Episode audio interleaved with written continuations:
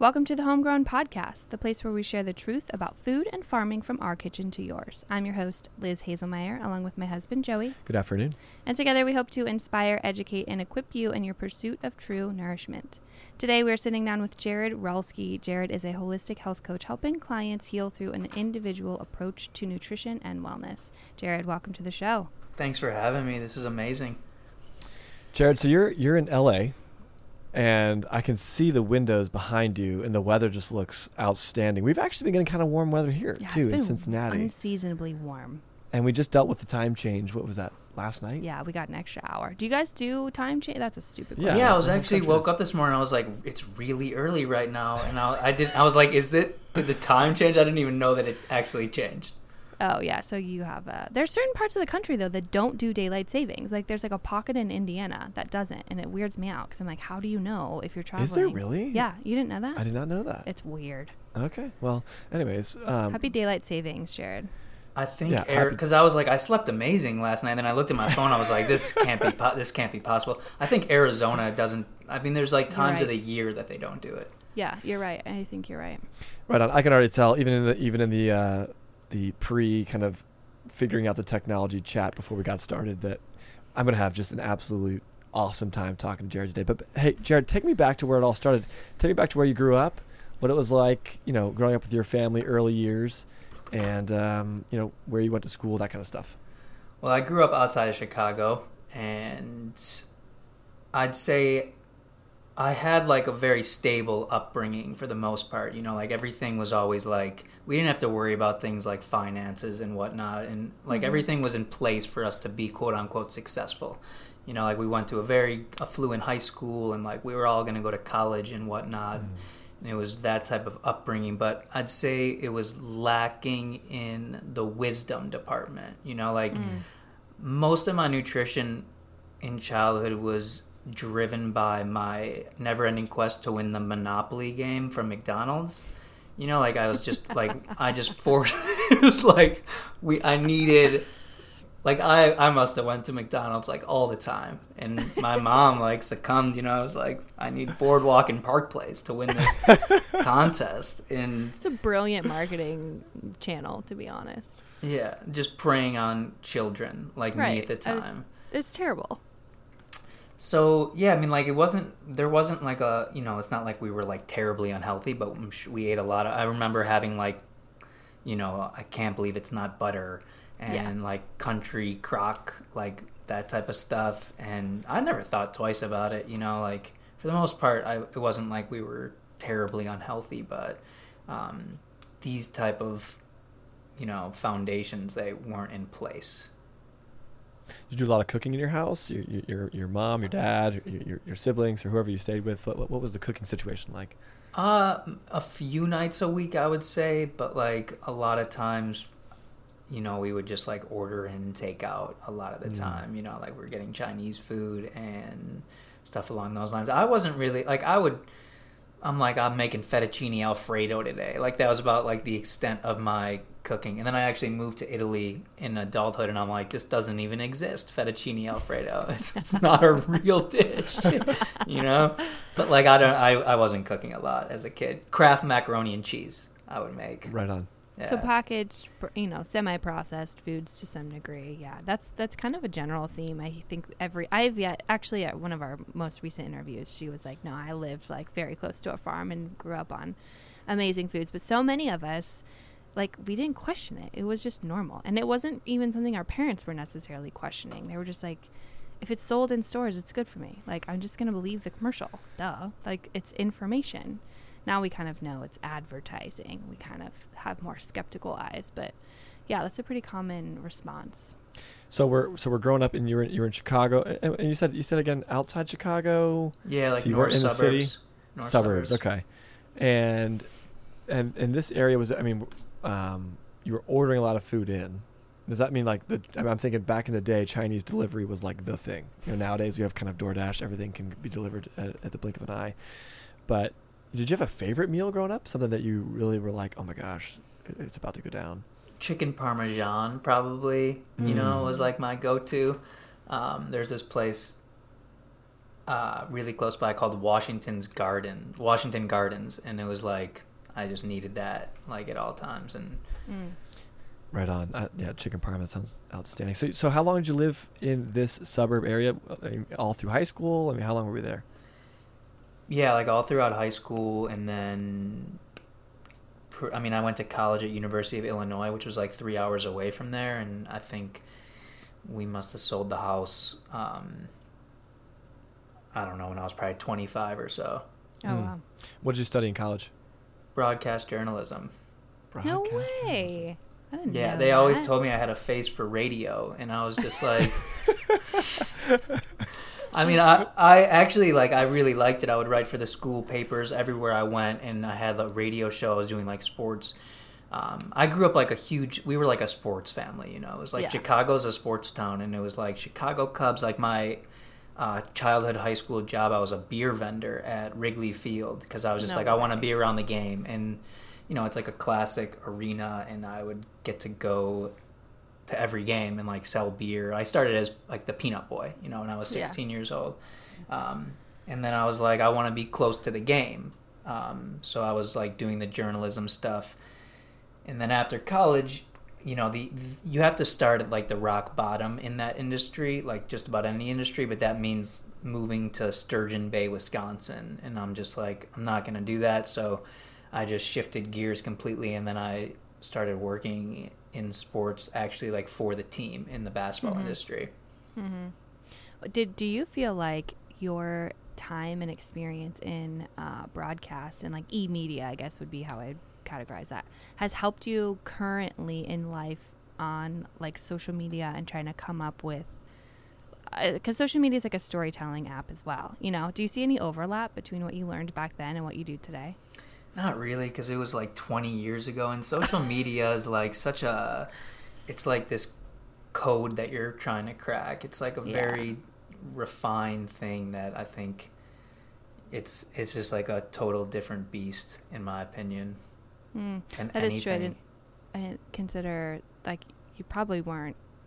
That wasn't even a thing taught back then. So it's such a new concept. It, it's like we're all kind of learning. But I do think the ability to communicate well, um, which you have, is definitely something that was probably fostered in that program. So So, so 25 you, you, is around the time. and It doesn't have to be precise, but you, your parents sold the house, and where did you go from there? You, you graduated college at this point. Yeah, I graduated college and then I moved to Las Vegas, and I, I, cause like after the, I was like, I'm not doing the journalism thing. I just started calling up college basketball teams. I was like, I love college basketball. I'm gonna go work in college basketball. So I was, I called a bunch of schools that had a coach like a with a certain pedigree that I wanted to work for, and also a graduate program that I would be amenable to studying. I wasn't like going for the school, but you had to re-enroll as a graduate student. So I went to University of Las Va- uh, Nevada, Las Vegas, and I was like literally wiping the floor and handing out water to the players and stuff. And I did that for a year, and then I moved to Austin, Texas, and I was like a volunteer assistant coach for a Division two school while simultaneously bussing tables at an Italian restaurant and working as an intern for a minor league basketball team. So I was Wow. like doing all these different things, and then after that, um, I was able to like break into the NBA with the Milwaukee Bucks was the first team I worked for, and then I've worked for four teams, including them. So I've kind Cool. of bounced around and moved all over. Um, so, and you mentioned going to Italy. yeah, I know that was my question too. I was like, I don't want to. Was this somewhere you lived? Is it, was this a visit? What, like, what was this? Yeah, I lived there on two different occasions. So around I think 2011, I left the NBA because I got this opportunity to basically manage an Italian league team. Like these teams in Europe are kind of set up in a certain way where half the roster is say domestic players. So like half the players are Italians and then the other half is Americans. And most of these teams strictly employ Italians. So like this team kind of was cutting edge and they're like we want to do things differently we're going to bring in this american i was just an intern in the nba at this point but like i had worked for the San Antonio Spurs at the time, which is kind of a you know it has a name as a championship organization. So this guy in Italy wanted to kind of bring that type of mojo over there, and mm-hmm. he just gave me this opportunity uh, to kind of scout Americans and help recruit Americans over there and like manage that um, segment of the team, which it only lasted the first time for about three months. Like it was kind of just a disaster. Like you know, like I didn't even have paperwork and like everything was just like kind of very laissez. So I came back mm-hmm. to the NBA, mm-hmm. but then three years later, I've it was my goal to go back to Italy because I was like, I love living there and just the mm. lifestyle was incredible for me. So I found my way back there. Like I went back to the NBA, did three more years, and then I found my way back to Italy with like a much more stable situation where I was like, you know, working for this team that was pretty solid, and I was there. I was living there for two years at that point. Oh wow! What are some of the biggest differences you saw or takeaways from the Italian lifestyle versus uh, your life back in the states? Well, they're pretty intense there, and like I think people have this idea that like they just don't really work as hard or something like that out there, and I didn't really think that was the case. But there, it's more family oriented for sure. Like the these mm-hmm. families, mm-hmm. like they live with the kids will live in the house till like you know far longer than we do here in America. The grandparents, a lot of the time, will live in the house. Um, mm-hmm. They're always eating dinner together, cooking together. Um, and then it's like a little slower paced lifestyle where it's like everybody kind of rests during lunchtime and takes an, a break, takes a nap, which I I think is healthy in a lot of ways. You know, it's like mm-hmm.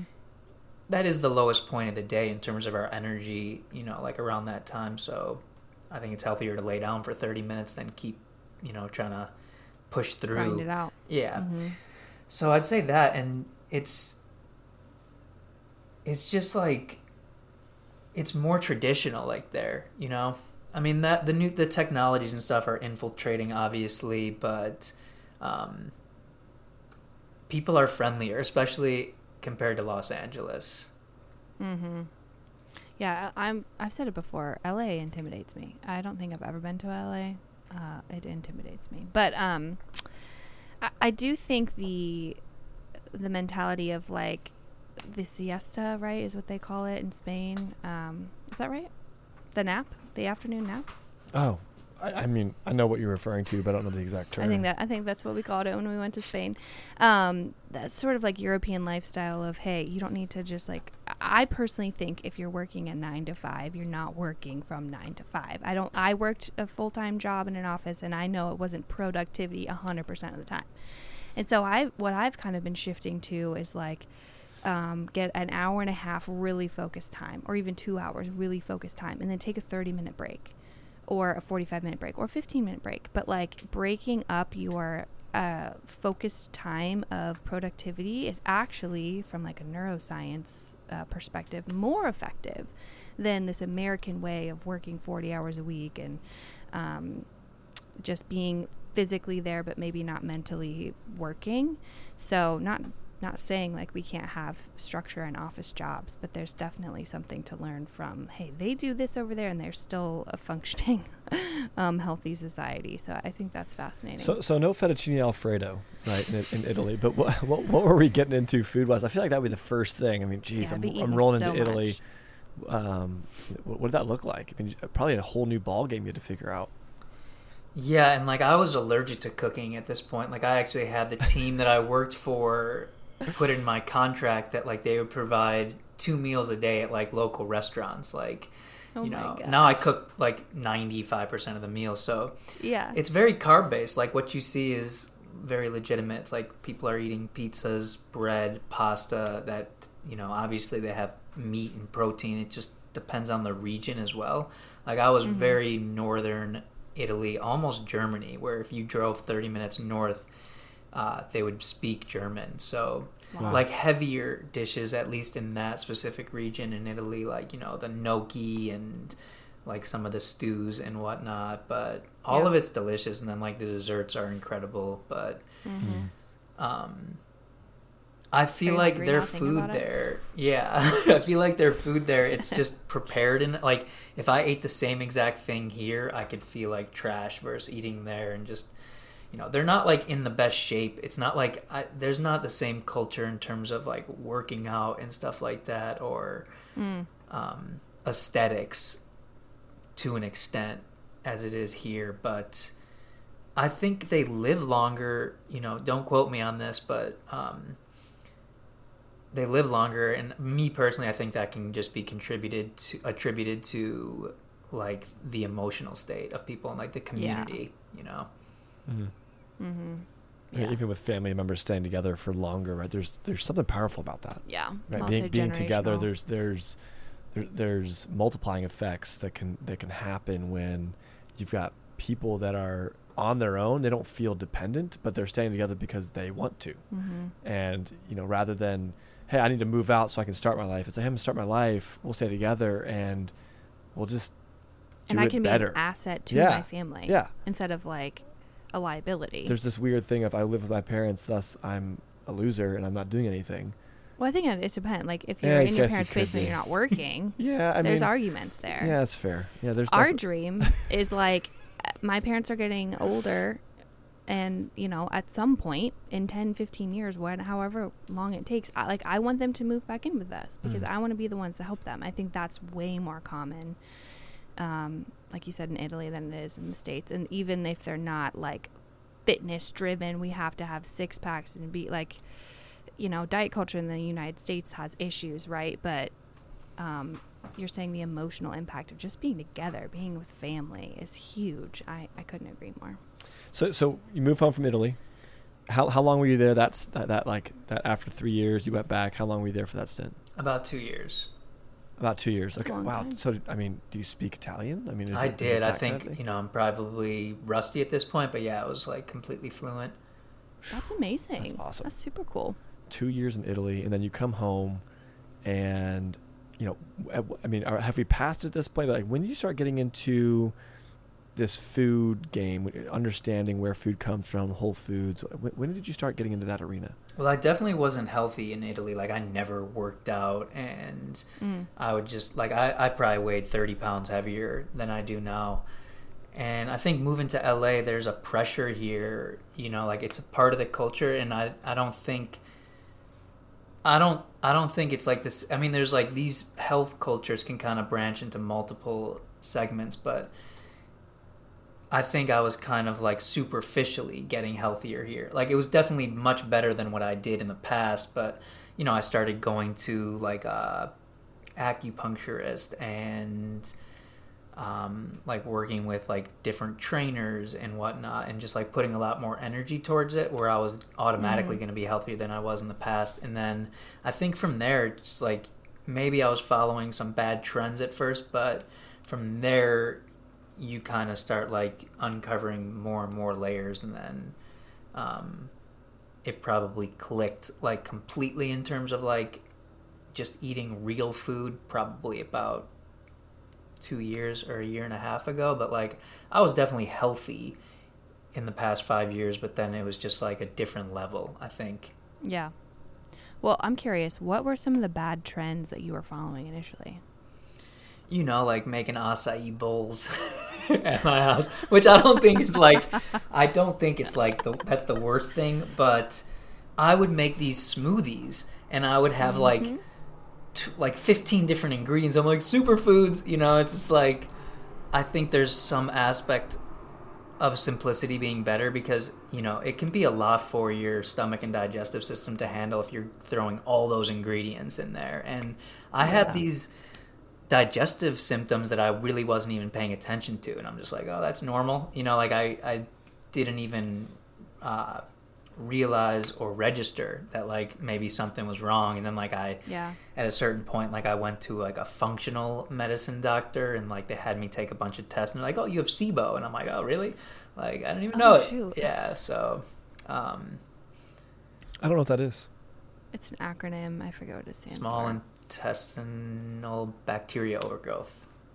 there you okay. go. Yeah. And that's So did they help you correct it? Yeah, but I was like very naive at the time. You know, I was I think they gave me antibiotics, and like I'm, you know, it's hard to Oh. piece all these things together, you know, Yeah. and be like, this is why this happened. But like, I'm pretty convinced that that just kind of take, took out one problem and like substituted in a new one. It's like moving food around on your plate, you know. It's like, Yeah. okay, now this issue's arising. I'm surprised they prescribed you antibiotics. Maybe that's typical protocol, even in the functional world. Um, I would think they'd try to approach it through food first, like a GAPS diet type deal. But that's that's interesting. Um, I- I think I know I've specifically fell prey to a lot of the like healthy diet culture of like the mid 2000s, which I'm saying like 2010, 2011, of like, you know, really vegetable heavy, really, um, like, yeah, some of these like more foreign sounding ingredients being touted as superfoods, acai bowls, um, like big smoothies, huge proportions of food, but like at the end of the day, the caloric value is really low. And um, sometimes nutrient value is semi high, but like I, I never fully understood I, like it took me a long time to be able to read a magazine and say, "Oh no, no, this is like BS diet culture version of healthy versus this is actually true ancestral nourishing version of healthy." And that right there, that shift is one of the most foundational shifts that we can all go through, but it takes so much time. And so, like in one of the episodes we did previously, I read through a Time magazine edition of like what everyone should eat to live longer, be healthier, and be happier. Do you remember this? I remember this. Yeah. and it was so plant forward. Um, it was so. Now they did have one article on the benefits of raising um, beef regeneratively, which is amazing. Then they referenced Allan Savory and the Savory Institute, and that's fantastic. But it was like one slice of like a 35 piece pie. Um, and so now that I've kind of trained a critical eye to look at those pieces, I can see like, hey, the message overwhelmingly is like super high fiber, super high plant forward. Um, we're going to talk about like the cleaner, ethical ways to eat versus like what actually might be bioavailable to us.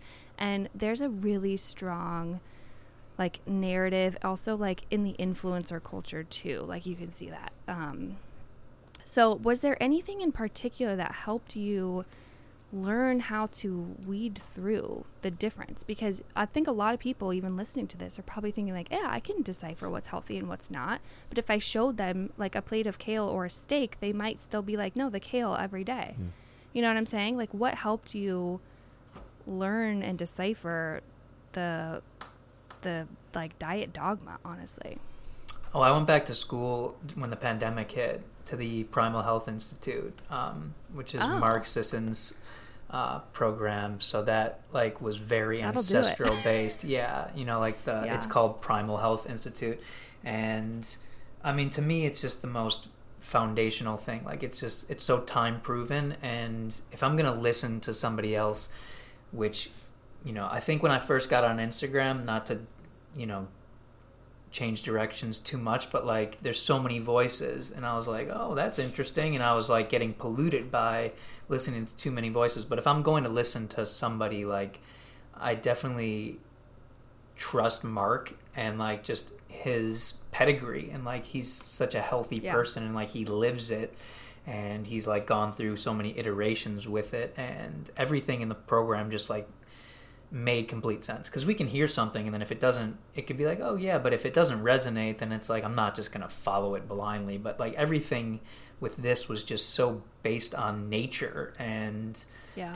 looking at things from this lens of like well your body is not accustomed to you know whatever it is that they're feeding us now like this fake processed food. Like your body it's only been around for if you look at it just from like a evolutionary standpoint it's been around for like not Mhm. even a half percent of our timeline here you know? It's like so, so it's like a vapor in terms of how long we've been here and you start looking at things like everything. I started looking at like everything like that. So that and then i would say coupled with like just more like spiritually based books that i read that aren't even about nutrition just like oh Mm. this is how the world works at least in my mind you know it's like because that is Mhm. like the mystery capital m of the universe it's like we don't really fully know but Mhm. um, like you know books like the four agreements like don miguel ruiz or um, the more beautiful world our hearts know is possible, which is a Charles Eisenstein book. Like some of these books aren't even necessarily about nutrition, but they're just like paradigms on the world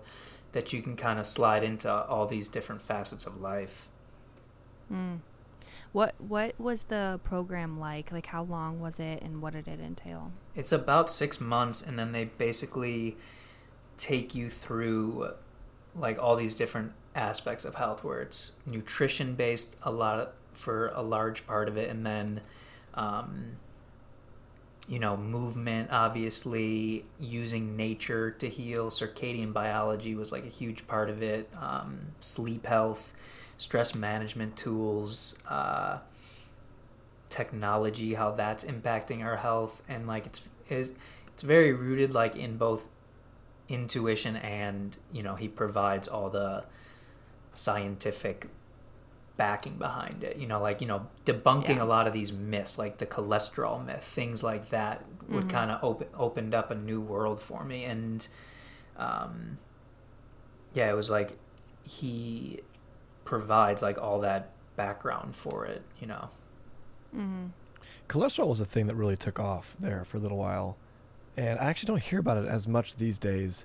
But you know, even even I'm I'm sure the The two of you USDA is still talking about do they do still talk about it? hmm The, talk to me about this, uh, and, and you referred to it as the cholesterol myth, but as as a guy sitting here, a little bit probably less informed than the two of you, clue me in. What's what what is the what is the cholesterol myth?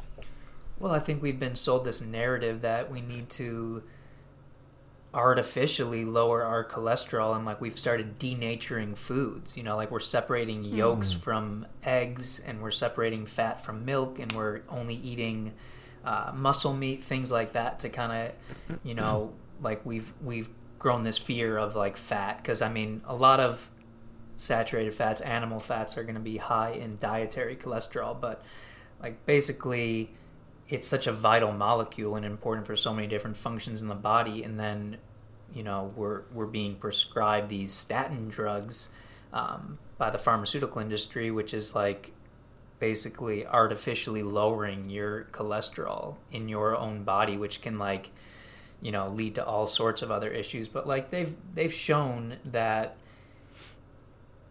it's such a nuanced topic really but like they've shown that if you have a cholesterol below 140 or something like that you're far more likely to die of a bunch of other um, causes of death as opposed to like somebody who has a cholesterol above 200 where it's like oh you're avoiding heart disease in theory but then you're just like swinging the pendulum over to this side and like you're putting yourself at risk for all these other things.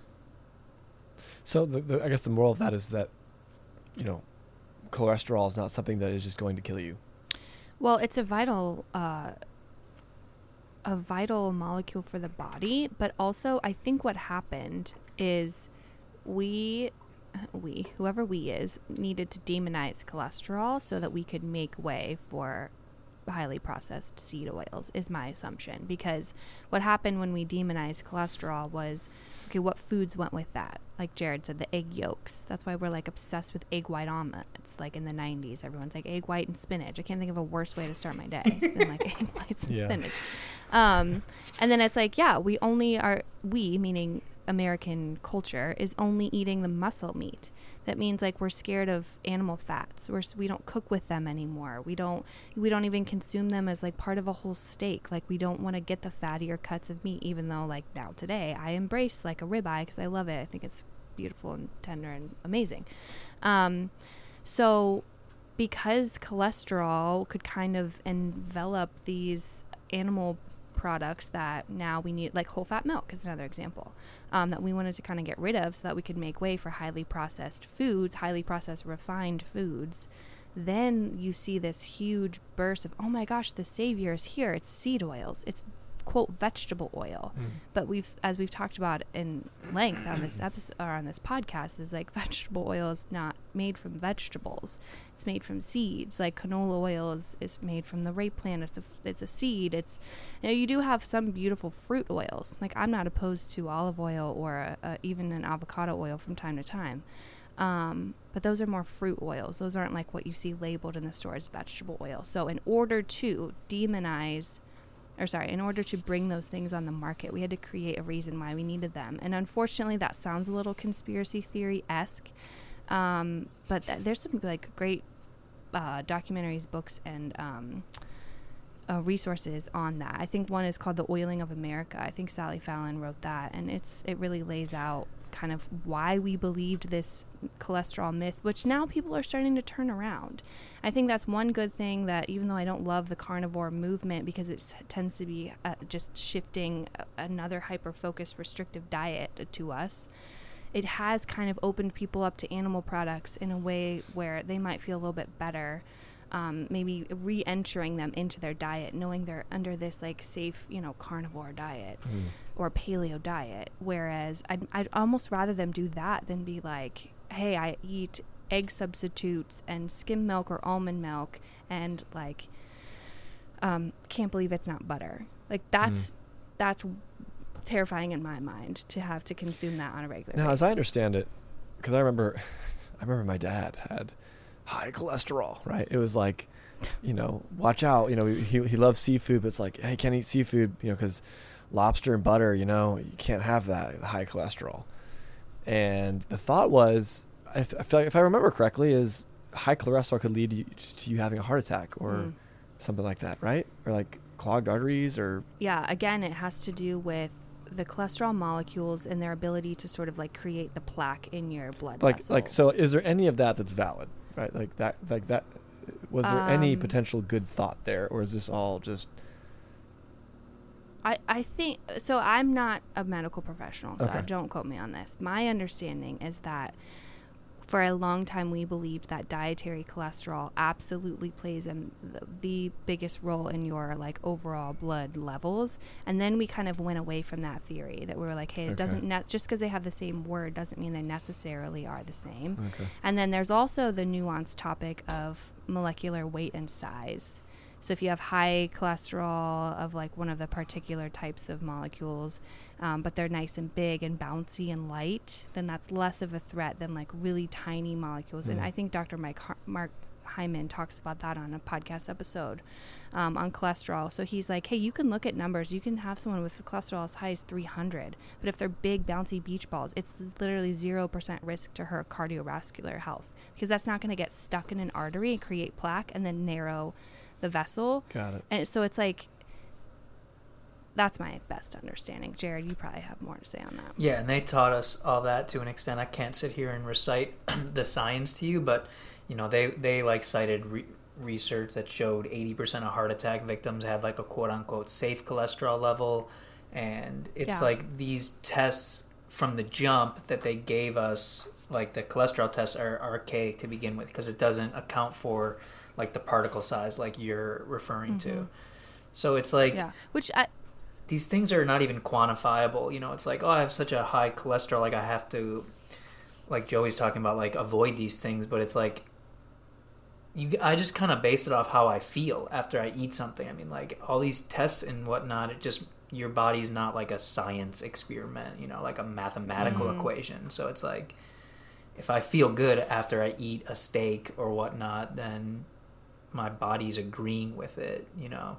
And there's so much that goes into that as well, but like how do you even go through life just trusting basically a piece of paper like a test that you got? Yeah.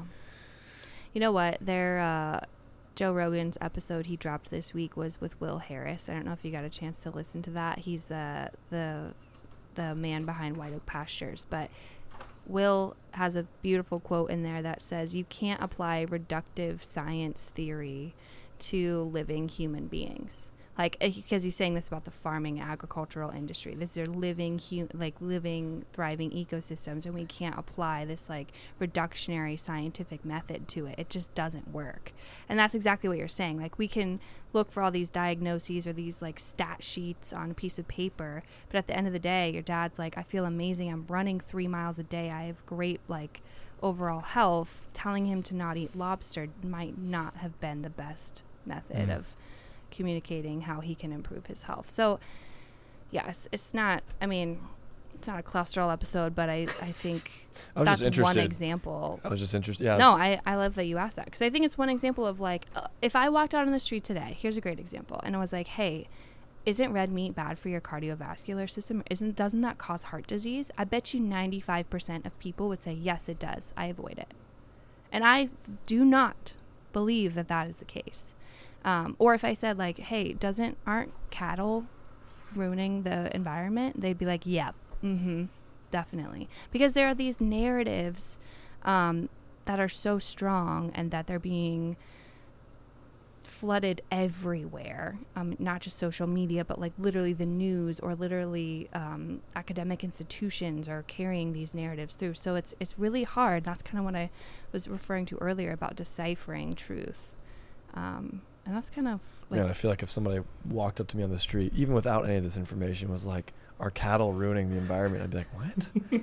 yeah, but you're like the you're the minority. so confusing That's because you host the homegrown podcast. And I, I mean, even without that, I, just, I have to feel like, I mean, that would be such a strange.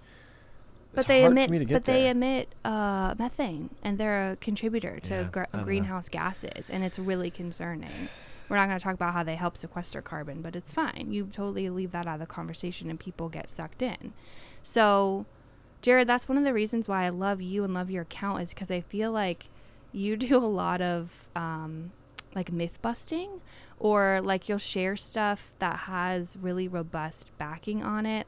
Um, you reshared like a raw dairy post like last week or the week before or something that um, was just a repost, but it was like full text slides, really great information, um, and I loved it. And it's like we need more voices giving us more context and nuance from a common sense level of nutrition then we need more doctors saying hey with my you know limited scope of nutrition but my high degrees i'm going to tell you how to eat um, so uh, that's why I appreciate your perspective and your work. And um, honestly, your Instagram account is fabulous. Everyone should go follow you. But um, walk us through what that initial change after you went through the Primal Institute program. Like, how did you start incorporating these things into your everyday diet? There's more so. There's like this naivete. That's how you pronounce the word.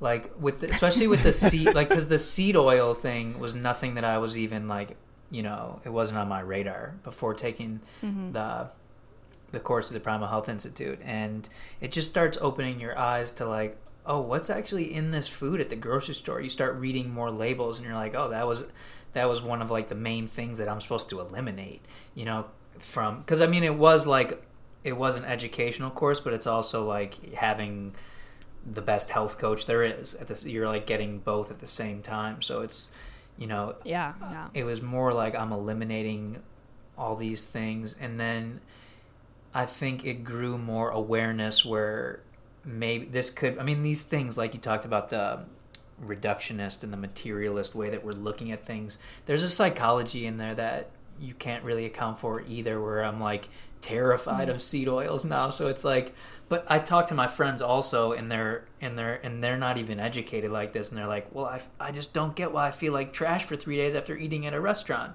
And Yeah. you start paying more attention and you start asking waiters and waitresses like what are you guys cooking this in? And like sometimes you just have to bite the bullet because it's like there's they're all using canola oil or some sort of blend um, at their restaurants and it's Mhm. like i'll feel it the next day you know like i, I just feel like Mhm. it it sets me back like a day or two and you just start feeling and my clients are the same way it's like they start feeling and understanding how certain foods are making them feel you know they can like literally Mhm. start feeling a difference so that's like the feedback loop of like okay i'm gonna keep going on this path because i feel better Yeah. Um, I think changing our fats was one of the things that was really helpful for me because once I understood that, because we did, we cooked for canola oil for a while, but I was like buying organic canola oil because I thought it was like, oh, well, at least it's not like GMO and it's better for me and it's pretty and yellow in this bottle.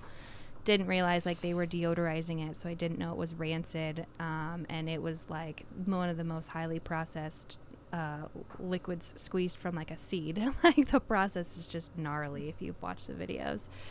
Um, and then I started to really ask myself, like, okay, well, why why do I choose that oil? Is it because I see like chefs cooking with it on a lot of food networks? Like they're always throwing olive oil in the pan or canola oil, or they call it uh, like a neutral oil, I guess is a phrase you would use, right? In the culinary world. Uh, yeah, maybe. Um, and then you know, like I- had to kind of learn how to swap out those things, which is really easy. You have to scoop out a coconut oil or a lard or a tallow, and yes, it's solid at room temperature, but um, it's a beautiful cooking oil. And hey, guess what? It also has pretty high heat capacities, and um, the flavor is actually beautiful and nice and rich, and I loved it. Um, even just cooking with, even cooking within an animal's own fat was like a cooking skill I had to kind of learn. Um, so the fat piece is really important and really helpful, f- but it's it's startling to me like when you flip any sort of packaged food over at the grocery store how often there are those oils in the foods. Like even the organic stuff at kroger it almost always has organic um, it'll say uh, cold pressed sunflower oil or something or canola oil. And so they're just even if you're getting the organic packaged foods at the grocery store they still have these really um, unbalanced fat profile oils and it's a concern and you don't know until you start looking at it. Um, are, are there any other things when you're working with your clients that you're like hey this is a big health challenge to overcome. You really got to watch out for this and they kind of are, are stuck in that same thing because for me the cooking fats was really tra- challenging It's not even that's not even that's just an avenue to eliminate processed food for me. I'm like, oh, well, we're taking out canola Mm. oil, so like no more processed food because in my mind, we're seeing these movements that are taking place on Instagram and whatnot, where we have these huge accounts, and I think they mean well, but they're basically like substituting like the worst possible product. Like here, instead of Honey Nut Cheerios, eat this cereal instead, and it's still processed food. Like even if the ingredients are higher quality, like yes, it's going to be better than like the Kellogg's and General Mills of the world, but like I still don't think we're intended to eat it.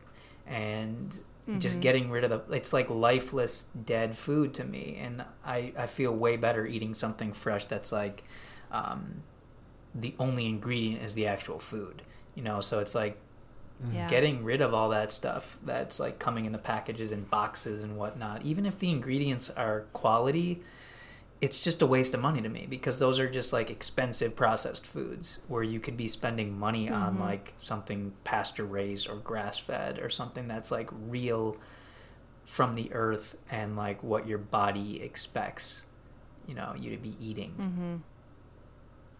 Yeah, I, I tell that I say that too because there's such a high price point difference between conventional and then the organic version of processed food. But at the end of the day, the processed food probably isn't as nourishing or affordable as just whole, real ingredients. And then that's kind of where it's like, you know, what if you don't have access to fresh food? What if you don't have access to this and that? And it's a challenging topic, so it, you really can't. It's important. It's an important conversation to have, but like there needs to be education and then there needs to be application. How can we get people to apply this once they've learned it? Just because they can't apply it right now in this current season doesn't mean they don't deserve to learn it. I actually think everyone should learn it. Even then when they get the means or the resources or the accessibility they can apply that message. Um, So, so, uh, and, and I, I want to get back to it a little bit here. The story. but I love these these tangent conversations. These are like my favorite conversations when we kind of just go off on. Oh, let's talk about cholesterol. But going, going back to you, we get home from Italy. Joey's we take all a about the course. structure. I like I like the structure. we, we take the course. Um, up until up until this point, as I've heard you say it before, you were allergic to cooking, and I, I just have to ask: you know, when did you learn? How did you learn to cook?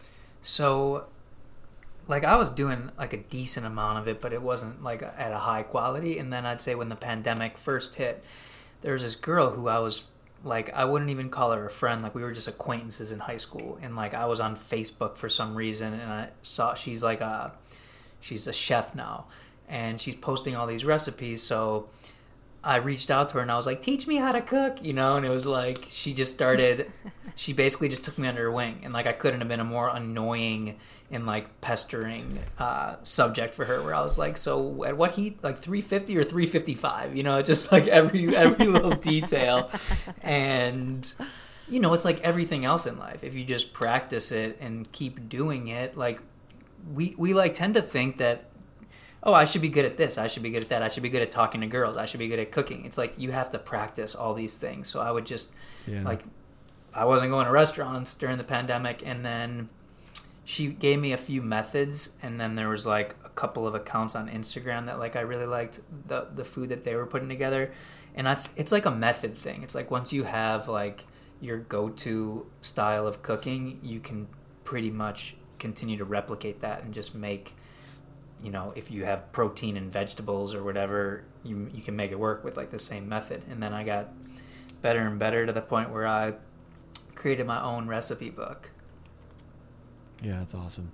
So, uh, f- first of all, first off, I think any chef is out there is gonna be stoked to like talk about cooking and food, and, and likely, unless I mean I don't know how intense we got with like the questions, but it was probably like, yo, you know, 350, 355 doesn't matter. Like you c- you can do 375 if you Yeah. want. You know, it Right. just depends. You know, you gotta watch it. You know, but the the um, I, I love that. So, what kind of methods were you learning? I mean, were we talking like braising methods and saute? Like, what kind of methods were you starting to learn learn learn with? Yeah, braising for sure. And then I don't even know what you would call it, but it's basically like you just you would just I just like pretty much sear any type of meat. Like I could do a full chicken, I could do a chicken Yeah. quarter, I could do short ribs in like a cast iron pan, like a Dutch oven, and then you take it out, you throw the vegetables in there, you kind of saute those up, and then you put the meat back in, and then you just finish it off in the oven. And it's like impossible. Like the the, the Dutch oven is like foul proof. It's like impossible to mess something up in that Mhm. thing. And then when you're using Mhm. quality fats like you know grass fed ghee and I think people are Mm. intimidated by cooking and like you like you guys said it's like I think you said this but I think the more simple you make it it's like you don't need like 15 spices like I use salt pepper and olive oil or like salt pepper and Yep. ghee it's like you know just very simplistic styles and it it always comes out delicious Now, I think you went an interesting route. Now, I went to culinary school before I went to business school, so I I maybe you didn't know that, and that's okay. But the the thought that I had that was going through my head is, man, this guy went through all this learning about food and nutrition, and like what I mean, technology is doing. It was all this stuff at the, at the Primal Health Institute, and at, and at that point, you're like, now I got to learn how to cook, which I feel like, and, and maybe I've been wrong all this time but was that intense like was that was that really discouraging and like super intimidating or i mean I- are, we- are i mean would you have done it any other way No, because I I I'm just like naive enough to think I can do anything. You know, it's like I just like take these I leaps. say- Yeah, it's like Yeah. you know I've I've I can't even make a layup, and I've worked in the NBA for almost 15 years. You know, it's like it's a industry dominated by like ex athletes and ex players. So it's and I had no connections Mm. to it. So it's just like okay, I'm gonna try this now, and that's what I'm trying to do with the Instagram stuff too. It's like I was totally adverse to social media in the past. I was like, that's the dumbest thing ever. Like, why are you on there? You know, it's like because I, I Mm-hmm. it it makes us all like it. Ch- we have to admit that it, there's a trade off to it. Like we're on there and we're like creating content, and there's like a beauty because it's like an art. You know, I think the creation aspect, especially if like you're doing it at a legitimate level, but Yep. being on there, like I'd be far healthier. I think if I just deleted my social media accounts. It's like it mm-hmm. chips away at you in different ways. You know. I 100% agree. I and I'm saying that like I love my Instagram community. I really do. I'm not going to get off anytime soon, but it there's absolutely it's so much time and energy to not only create the art, but like even just now sometimes it's simple. Sometimes it's like I'm going to prep this chicken for dinner. I might as well throw my phone up on the tripod and record it. And and then it's like, "Oh my gosh, that's amazing. You made a chicken." I'm like, "Yo, I just made this for my family." Like if you would have just come over for dinner, you would just see me do it. There's other times where it's like um even like yeah, just there's other parts of the internet that when you're trying to disseminate information, you got to work really hard. You got to like put together the graphic and write the caption or create the guide that helps people understand this complex topic and it's so much time and energy and like I make a zero dollars off of Instagram like nothing. There's no like monetary um benefit to being on it. It's just a way to share information. And because of that it's like wow this is really taxing. It's fun to talk and be social on social media. Like i always want that to be a social space. But i agree with you that like if you're just looking to be healthier it's like man it's okay to not buy into the you you gotta be on social media all the time. For creators like you and me it's just it's part of our job. It's part of our work. And we have to view it like that so that we respect it like that. Um, but yeah i feel i feel strongly about some uh, some ideas around social media but i'll keep those to myself. So Anyways, I love that. The food, cooking, and the, the health. I feel like they're two major categories, right? Mhm. Two major categories that you kind of have to tackle, and you can't really have one without the other. And that's Mm-mm. that's kind of the point that I was trying to make when I brought that up, in that so many people I feel like hit a ceiling when they're tr- when they're on their own real food journey, right? We're talking to Jared right now about his real food journey. We've had a number of people on to talk about their real food journeys, and I love that, right? I love this progression that we go fr- go through from, you know, uh, Kraft macaroni and cheese and chicken parm, right, back in Chicago, to Italy, going out to eat for like every single meal, eating you know gnocchi and you know carbed up foods because that's what I would do if I'm in Italy. Are you kidding me? and then and then we're rolling home and we're we're jumping into you know a Primal Health Institute course to learn about. I mean, that's like a super in depth way to learn that kind of information. All the way to reaching out to a chef friend to learn how to cook. mhm. Um, love seeing that progression. I mean, this is exactly why we kind of like run through this, this kind of like storyline of someone's life. I mean, look. I mean, if anyone listening, that that the, the journey that Jared has been on, it's like, well, now he cooks and he does all this Instagram stuff. It's like, it's not like he just one day thought, you know what? There's just like a niche out there on Instagram. I think I'm just gonna start talking about health food. it's like it's like it's just not it's just not how it goes. you Zero know? percent. Yeah. Uh, it's just not how it goes. And so, uh, so, so uh, we're learning to cook. We're, we're working with our with our chef friend, and you know, at what you know, from there, you know, what what are some of the groundbreaking discoveries with food, you know, health? I mean, shopping. T- talk to me about that part of the journey. Even shopping is, is an issue, right?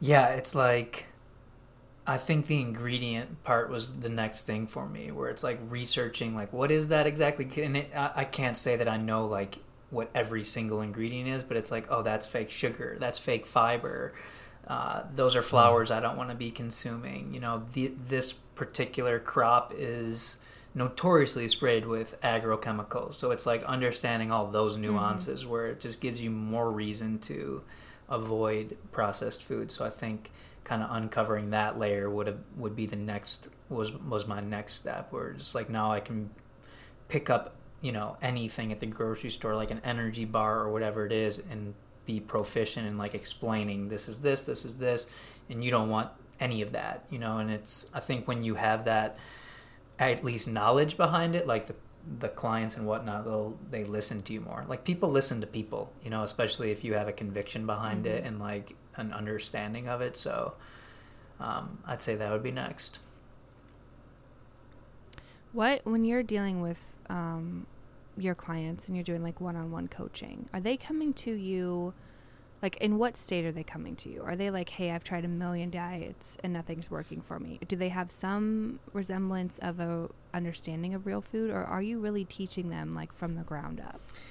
it varies i'd say a lot of my clients like they come to me in fairly good health you know it's like i've had a couple Oh. that are dealing with weight problems or like dealing with psychological problems in terms of like an addiction to food and you know because i think from childhood we're all taught to use it as uh, like an emotional coping mechanism. It's like oh it's your birthday let's have cake. Oh you got an a on your test here's a Mm. brownie. You're depressed have ice cream. You know it's like we just use it in those ways. So people i think they have challenges. So like i have a client like that but like at least you know half of them i'd say are like they think that they're being healthy but they know intuitively that they're leaving something on the table or they don't feel quite as good um, as they want to be feeling so it's like people that are already ambitious and like a lot of them I would call like you know like they're accomplished people and they're like oh I want to get this part of my life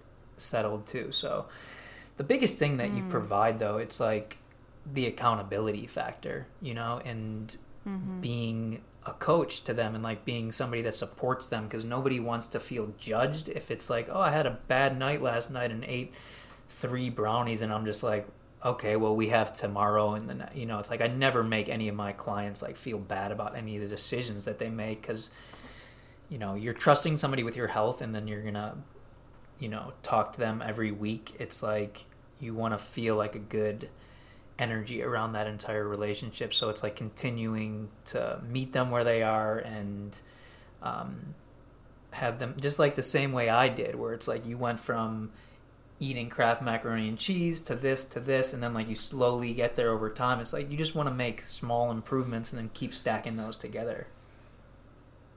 Yeah, I think so often like people try to overcomplicate health and overcomplicate eating and like you said overcomplicate cooking. And I could not agree more. What it sounds like is you're kind of like the level up guy. You're like, "Hey, I'm I'm pretty healthy. I'm I already have the drive and the wherewithal to like get myself there. I just need someone to like, kind of hold my hand a little bit."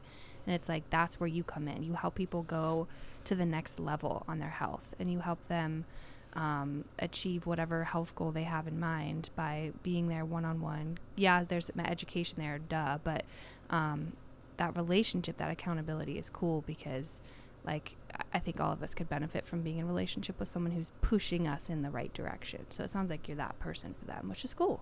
That's awesome. I, I agree. I mean, it's it's almost like, you know, it's like every, optimizing your performance. Like, go to Jared. This this like hero on a journey sort of scenario where you've got this uh, what do you call it? The mentor kind of yeah. relationship. Yeah, the mentor that can kind of get you over that. And and for Jared, right, he had a chef, and he went, he took like this core. I mean, there was it's it's not. I mean, everyone's got this, right? Yeah. Um, t- talk to me about eliminating cravings. I had this written down before we even started and it's something that I'm that I'm really interested in. I think I deal with this. He's the king of cravings. I, um, he really is the king of it. I don't think I deal with it. I know for a fact that. And I'm. He's like, oh, I just really need a bag of chips. I'm like super super disciplined person, in most almost like all of my life. It's true. And cravings, man. Uh, even though I don't always act on them, I absolutely deal with them. Even I mean today, I mean like all, all the time, and, uh, and an enormous.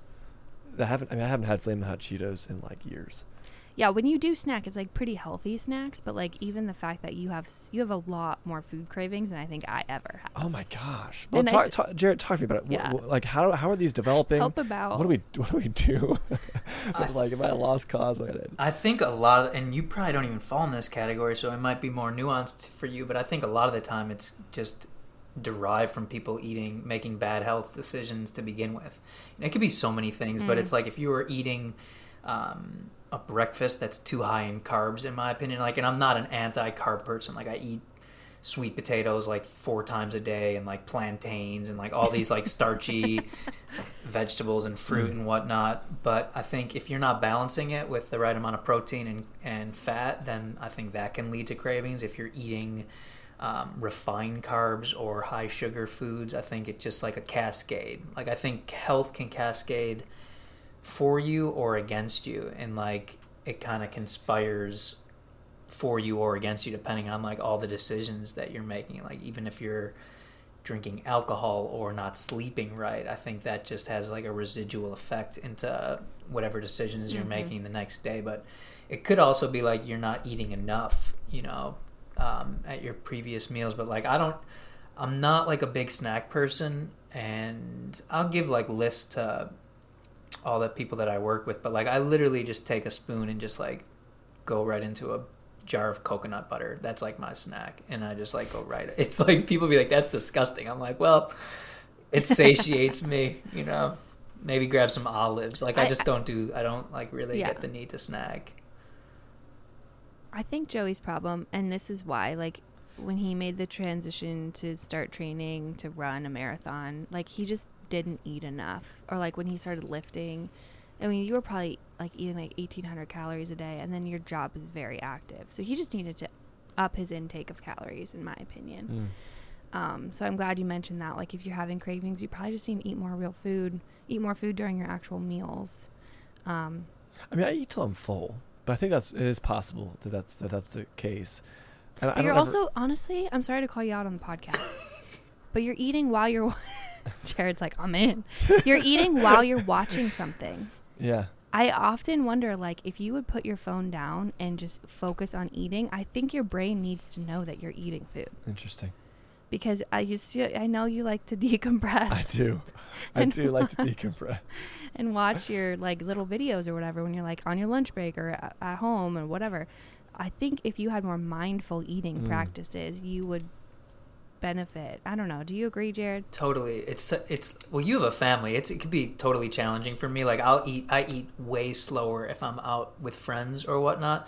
But when I'm just like at my house for lunch, it's like I'm eating. I don't I don't I put my phone away, but um, I eat so fast, and there's definitely like such a major lesson in that. You know, because they say like you are what you I absorb So- and digest. The Yes. speed, the speed at which we eat, is that having to do with it? Yeah, because you need to chew Okay. like 20 times. Because like when I'm at the office, bite. right? I get, I get, I get like, and this is where this habit has developed. Man, I'm just, I'm just like, I feel like I'm on a. We're outing him. Right Anyways, it's fine. He's an it's. It's intervention. That's why It's you good had me on the show. I- That's secretly why I called Um, Jared on when, the when, show. when, I, when, I'm, when I'm at the office, right, I, um, I do a really good job of preparing my own meals, and like I look forward to it. I get so excited because, you know, I, I don't like order food for lunch, and like all of my all of our office like makes fun of me because I'm the weirdo that will eat the same thing over and over again, or or very similar at least. And I always cook in the kitchen for my lunch, which is people are like, "What the heck is he doing? Like, why doesn't he just you know do what everybody else does and eat a granola bar or like, you know whatever?" And I'm like, I, I just I want to have a really proper lunch that that can that can help me. But I also I also you know I might get ten minutes until somebody's knocking on the on the door or coming in, or or, or I might get a phone call, or you know an email comes in that immediately takes my attention. That's like, and so oftentimes I I I don't have an office, but I'll, I'll go to a conference room, and I'll close the door, and I'll I'll put my food down, and like I will see people that like will come up to like the door like looking in like wondering like when I'm gonna come out. You know what I mean? And I feel this enormous pressure to just like scarf my food, and I eat it so fast. Like we're talking, I, I and might it's like a salad, like it's high fiber. salad. You should be I- I, I, I make I cook up like sausage salad. Like I, I always I, I like to do like a pack of olives, and um, Your poor body's like, what's going on? I, I probably eat it all down in like like five minutes. And it's it it it, it uh, you know and, and I do always like Look at your phone. I do always try to like, and the, and and this is gonna sound so bad. So I hope none of my staff is listening, but I open my computer, even if there's nothing on. I might turn a YouTube video on or something, because if I'm on a video call, they won't interrupt me. And I know that sounds ridiculous, but it's like, I have to have some reason why they won't. I won't. I can have lunchtime to myself. Yeah, you should protect that time. A And if I'm if I'm just sitting in i with food, I get no time, zero. So it's like if I go into a conference room, I close the door, and I have my computer open, like a YouTube video on, then I, I get that time to myself. So, anyways, um, it has developed a really bad habit where I come home and I'll have a meal, and it's like my brain is trained to like want to have. I want to watch this YouTube video. while I, I wanna while I eat this, food. yeah. It's bad. It's bad. It's not what's ideal. happened to So me. what time are your cravings coming in? Like in the afternoon? Nighttime. Oh my gosh, nighttime. Nighttime. After dinner? I'll uh, after dinner. Yeah, yeah.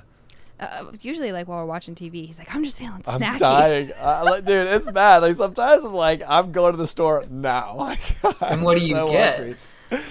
Oh Yeah, my you gosh! get good stuff. You'll get Meat like and cheese. It could be Yeah. fruit, uh, apple, and we peanut made a butter. feta dip last night. That was amazing. Feta dip.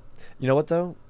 You know, um, my my my brain and like my heart is like I just really like they're in conflict, right? Because like my heart's like a bag of flaming hot Cheetos, and he knows that's important. How old I are you? don't do it.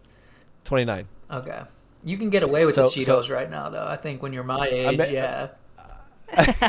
Anyways, I you know I like I, I get that craving. I don't I don't go buy the Cheetos, right? I go I go get something, you know, likely better for me. I've been doing like make a protein shake when I get the when I get the uh, cravings. Probably because you're lacking calories. That's been good. So, but I but I am been do- but I have been doing a lot of training. What Elizabeth said, and that's um, I I run on average like 35 miles a week, Yeah, and um, and I lift like three times a week. So It's very active. Um, can we get off this topic? sorry. Yes, I felt like I was I was. Uh, I'm just anyways. want to encourage you to maybe eat slower and don't look at a screen. you know what? I'm taking notes here. Eat slower and uh, don't watch anything. So. Um, one thing Joey and I have kind of been talking through a little bit. This is totally going off topic, but you mentioned alcohol. I'm curious what your take on alcohol is, Jared.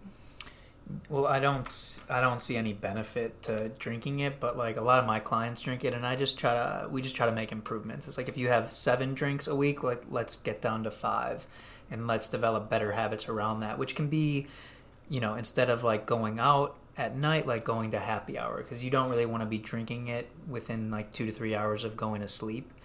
Um, Making better decisions on what kind of alcohol you're drinking and uh, trying to hydrate, like while drinking, like that coincides, like having like a eight ounce glass of water for every alcoholic drink you have. So just like making it healthier per se. Like I'm not gonna. I think you can still be healthy and drink alcohol. You know, like a, it's it's uh, kind of a deep topic because people could be using it for different reasons. But you know, there's also an aspect where if you're going out and enjoying yourself and like in a community and like having couple drinks like responsibly, like somebody could argue that that's healthy for you. You know, like I. Mm-hmm. I don't like it because I just think it slows me down. I think it like chips away at my digestive health and you know, I went through my phase in high school where I was like the guy throwing up every weekend, like, you know, I was like the degenerate guy and then I just I just mm-hmm. never been into it after high school, really.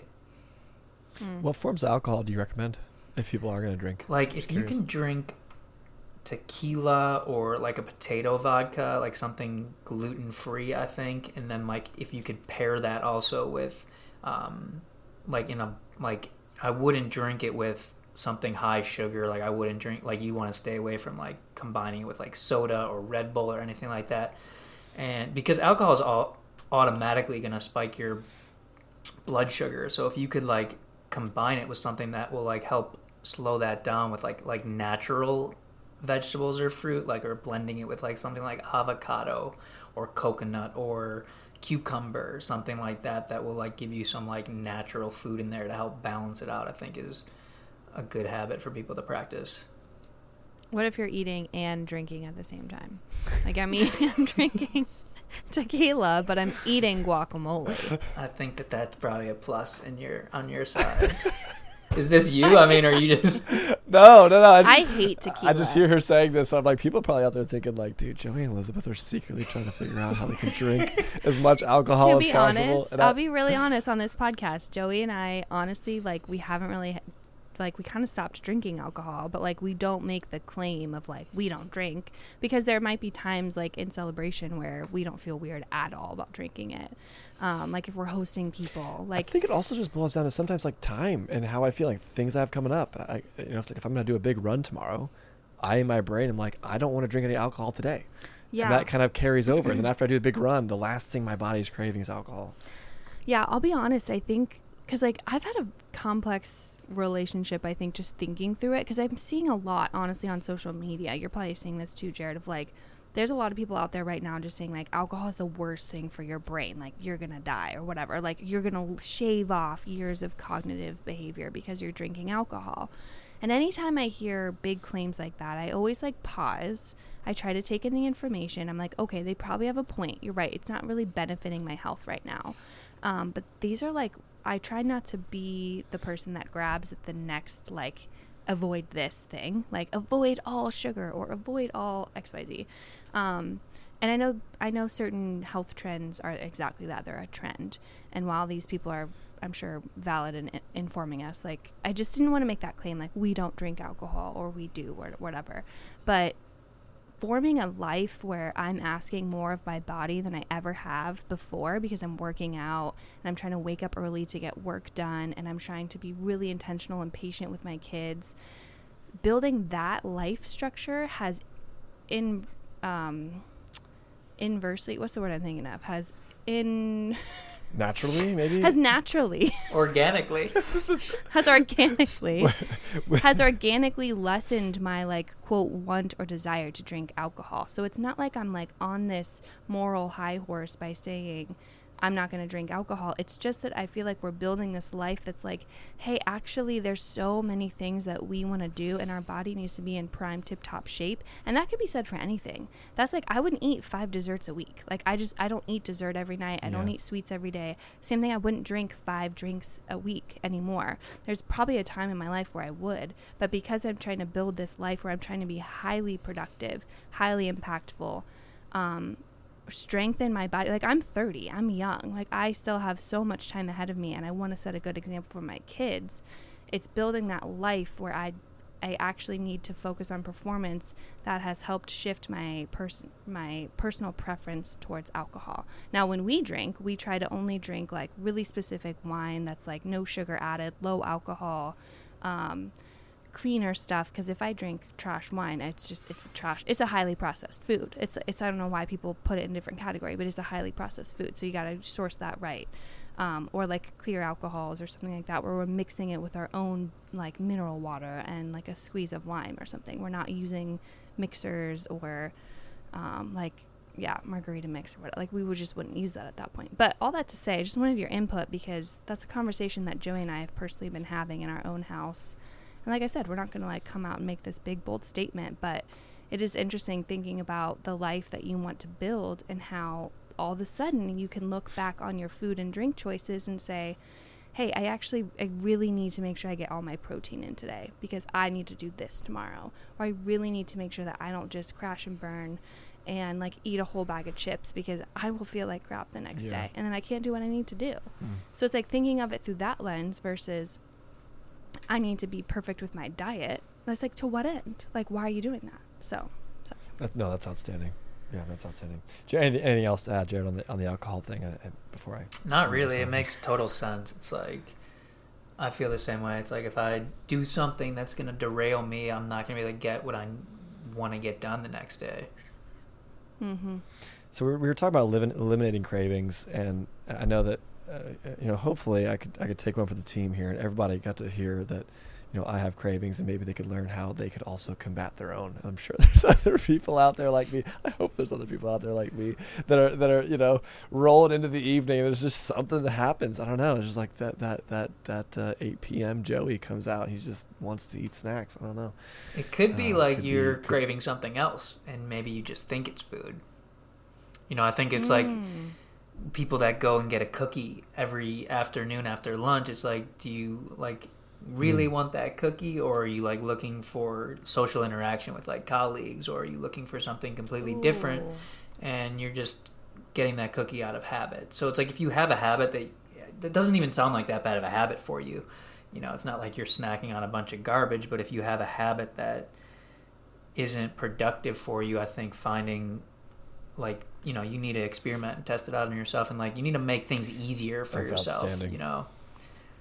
Like if you're trying to build a habit like uh you want to go to the gym every day. If you bury your gym shoes in your closet, like deep in the closet every day, and then you have to go jump in there and dig through it, it's going to be a miserable experience for you. You're not going to want to go back to it as opposed to like, okay, my shoes are right by the door. You're like cu- cueing yourself to just make things easier. It's like the same as like if you have a cell phone addiction. It's like put it in another room for that hour and a half that Liz is talking about when you want to be like focused and getting so much done. Like make it easier on yourself because like some of these things we can't Mhm. override just by pure willpower. It's like you need to give yourself an assist.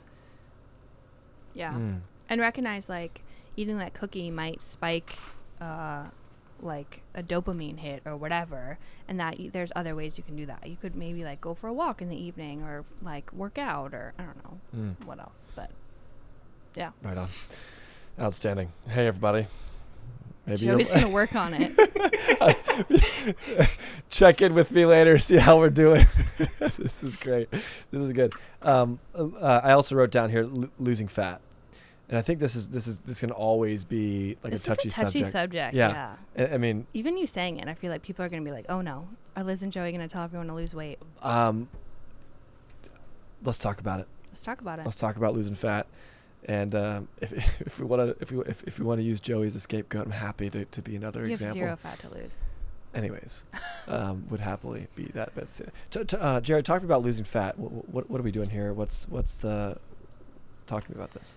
I think it should always be holistic and like something that you plan on kind of doing permanently. So it's like people take these Mm. quick fix approaches and it's like, oh, I'm going to go keto for a couple months, but it's like don't go keto or don't do whatever you're planning on doing unless you're prepared to kind of like do it in the long term. Like if it's like it should be like a lifestyle, you know, and then I think once you start embracing some of these holistic habits, like your body just kind of finds itself to like that homeostasis point. At least that's my perspective and like i think you need to work with it and kind of tweak things as you go along because there's no like these people that act like there's like this perfect formula and it's like well calories in calories out like that's such a such a reductionist way of looking at things where like your body is mm. computing like so many different aspects where like it's like your sleep your stress all these things like your hormones um, that you may need to be like a lot of the people that I work with like they start losing fat once they start eating more. I'm like you're not getting enough calories. So your body is in this state wow. where it's like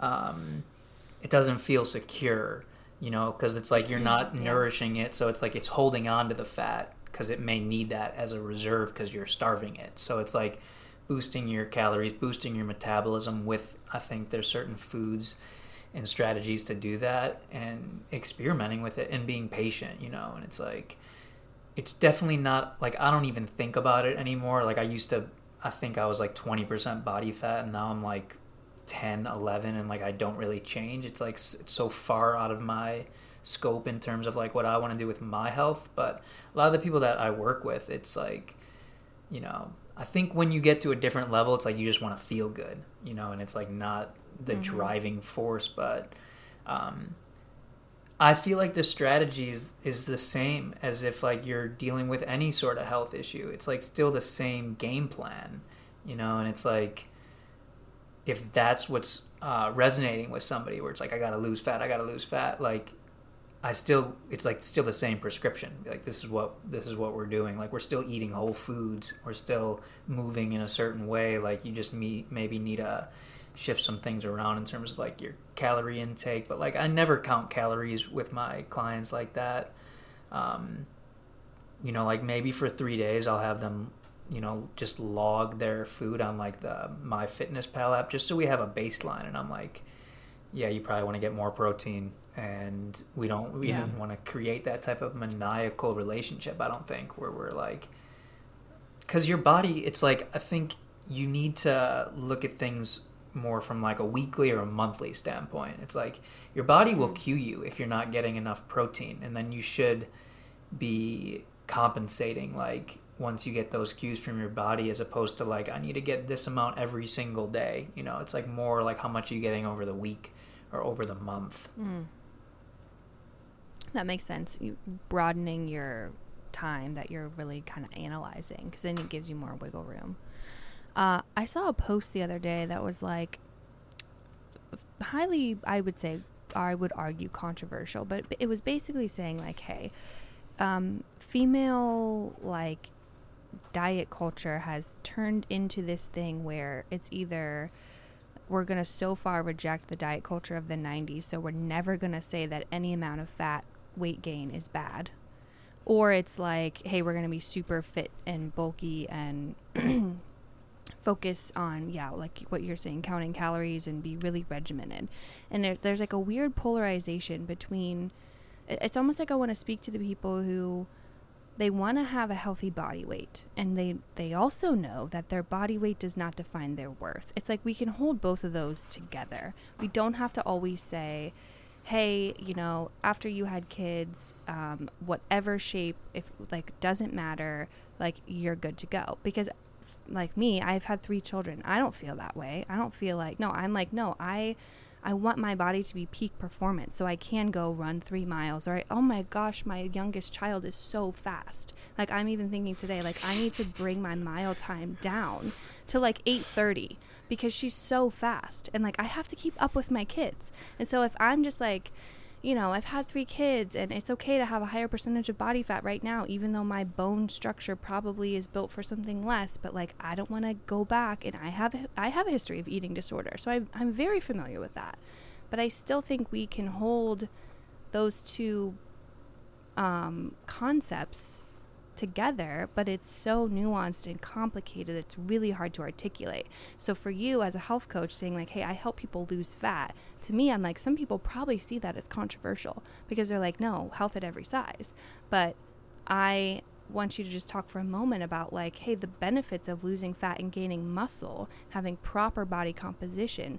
That's like where we are supposed to be as humans. It's not this like, hey, anyone can be at any weight and that's healthy for them. So I don't. Does that make sense? Respond to that however you want. Totally. And it's like I feel like as society we just swing from one extreme to the next where it's like that extreme diet culture and now it's like we're going to be tolerant and accepting and it's like okay, but now you're glorifying unhealthy practices in my opinion. And it's like if Yeah. somebody feels great and like they're overweight, like fine, you know, it's like I, I'm like more power to them, like zero judgment. I really don't care.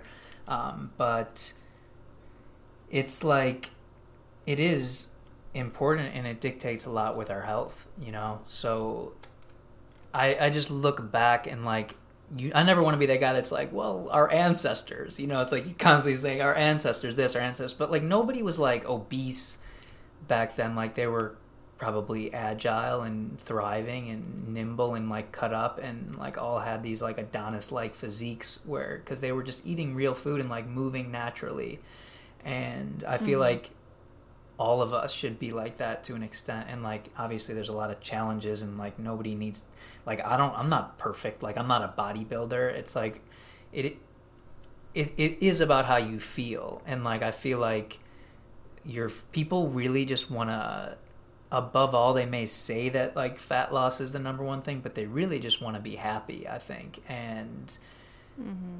All these things work together. It's like you can't just separate one. It's like the same way your body works, you know, where it's like, oh, well, I'm targeting a liver detox right now, or whatever it is, where it's like you just have to look at things completely holistically, I think. And um, again, it's almost like tricking them, you know, where it's like, okay, yeah, we're going to lose this fat, but it's really just going to make you feel better and be in a better mood. Not because you look better aesthetically, but because like now your body's functioning way more optimally, where it's like now you have more energy, you have more joy like because of the foods you're eating. Because there's such a connection with what you're eating and you know your mental health. Like above Yeah. all like i would just sit on the couch in the past and i'm like why do i why am i like suddenly having this like melancholy feeling? Nothing's happening in my life but you know you ate something that like is whatever firing certain neurotransmitters or however you want to break it down Yeah. where it's like okay Yeah. i'm depressed now blame it on the pasta you know Mm-hmm. No, I think that I I personally hate the like divorcing of mental health and physical health be- because they are one in and of itself. Like our mental health, our brain health, and also gut health is directly related to the uh, the other functions of our body. And so, yeah, I I just wanted your input on that because it's a touchy subject and it's I hope like we talk about food freedom a lot here and about how and what we mean by that is hey we don't cut out large um, food groups. We eat grains but we try to make sure they're like sprouted soaked whatever. Um, and they're not like our primary source of food. We also like do dairy but we specify it's raw dairy whole dairy um, the best quality we can get and so that kind of food freedom meaning hey i can i can make something that's nourishing to me that might reflect something i had as a kid but we can it, we can use beautiful ingredients and um, i don't feel like i live a restrictive diet. I never walk through the grocery store and i'm like oh man i wish i could let myself eat cereal. I don't want the like lucky charms. I genuinely don't want it.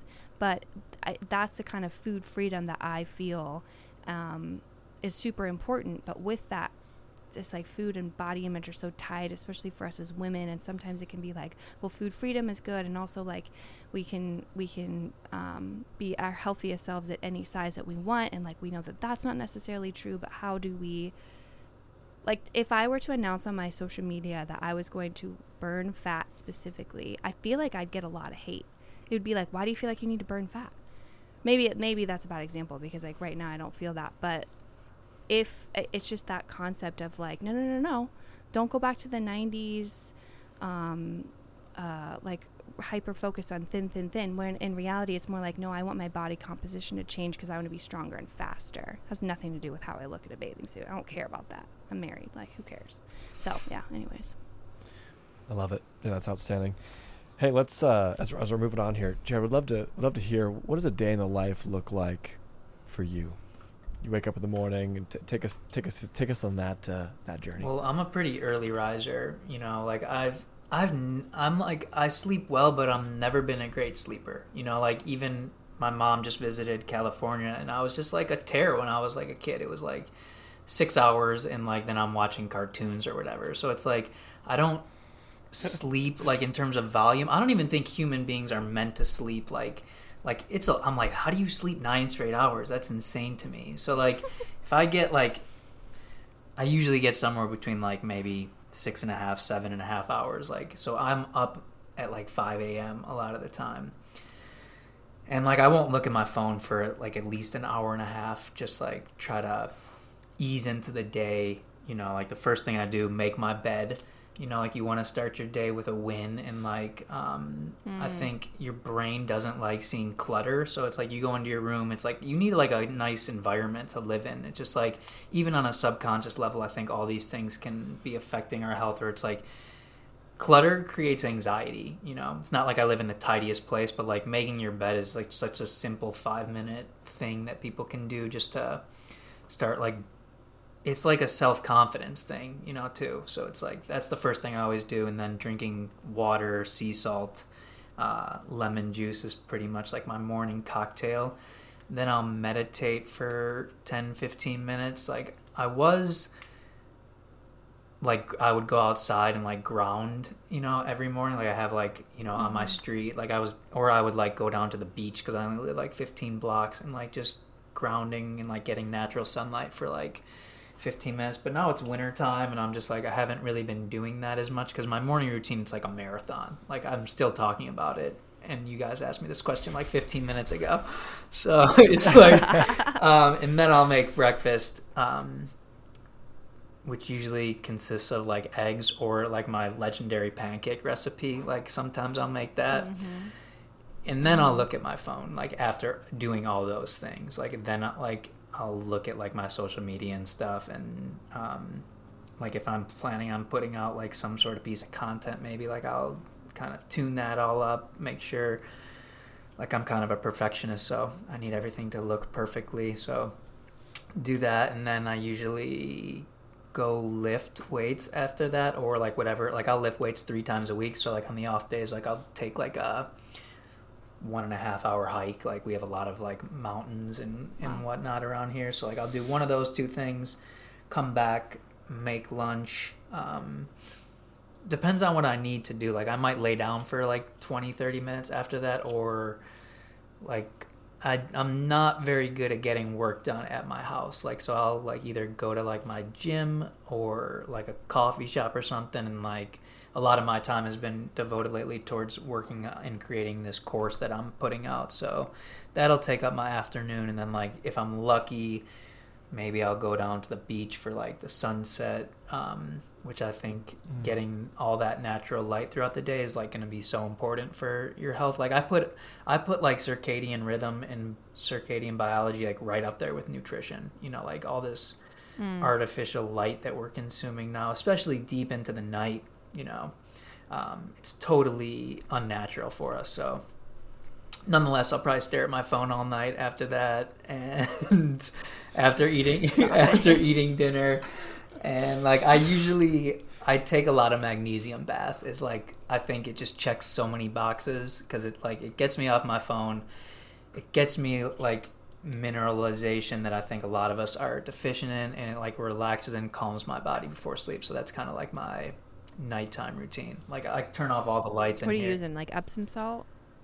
Yeah, I think there's like called the Dead Sea salt, or like Ancient Minerals makes one um, that's just like magnesium mm-hmm. flakes, and like I get consistently good sleep like when I do that, and then turn off all the lights. Like after sundown, like I'll turn off all the lights. My house is like a sleep dungeon. You know, it's like I got all mm. these Himalayan salt lamps that lights everything up, and um, we have to we have to like cue I think cue ourselves to like start getting ready for sleep. You know, you can't just like hop in bed at 10:30. It's like a whole process that goes throughout like an entire day, you know.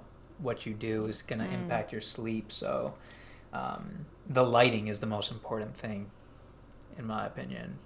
I think that's I think that's something that Joey, you and I can improve on because I do have glasses that I wear, but I haven't worn them recently, and uh, it can be really easy to just like end the day looking at a screen or, um, yeah, even like wake up first thing in the morning, you look at your phone, and so even hearing like you don't look at it, you don't touch it until after breakfast is helpful. Um, I what I used to be really consistent about getting morning light, and I like outside morning light because inside it's not like you can just flip on your kitchen lights. You're like, I'm getting light in my eyes now. There's not enough photons there. Like you have to get outside. Um, so that's why I love he- hearing people's day in the life because that's helpful for me. What are you usually eating for dinners?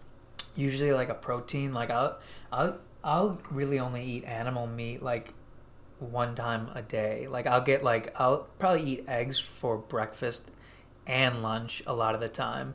Sometimes like you know Mhm. like I'll throw like fish in there like for lunch like if I'm I usually will eat like raw uh, vegetables for lunch. Like I'll make like a salad so it's like um, and then I'll definitely have some sort of protein in there but it's usually just eggs. And then like for dinner I like going more cooked vegetables and like you know it just depends on the week. Like I'll go from like ground beef to uh, short ribs to chicken quarters to salmon. You know, it's like I try to get a variety um, of things just to make sure I'm kind of staying up to par on like all my because I can't compute these things. You know, everyone's like, you need to get your omega threes up, and it's like, I don't. I mean, I'm not a, I'm not gonna sit here and chart that stuff. So I like just getting a diverse uh, set of foods, like cooking with diverse amount of fats. Like you know, just trying to get coconut Yeah. oil, grass-fed butter, and ghee, and then like olive oil is like pretty much the only four I use. Just because it's like I think each one has a different benefit,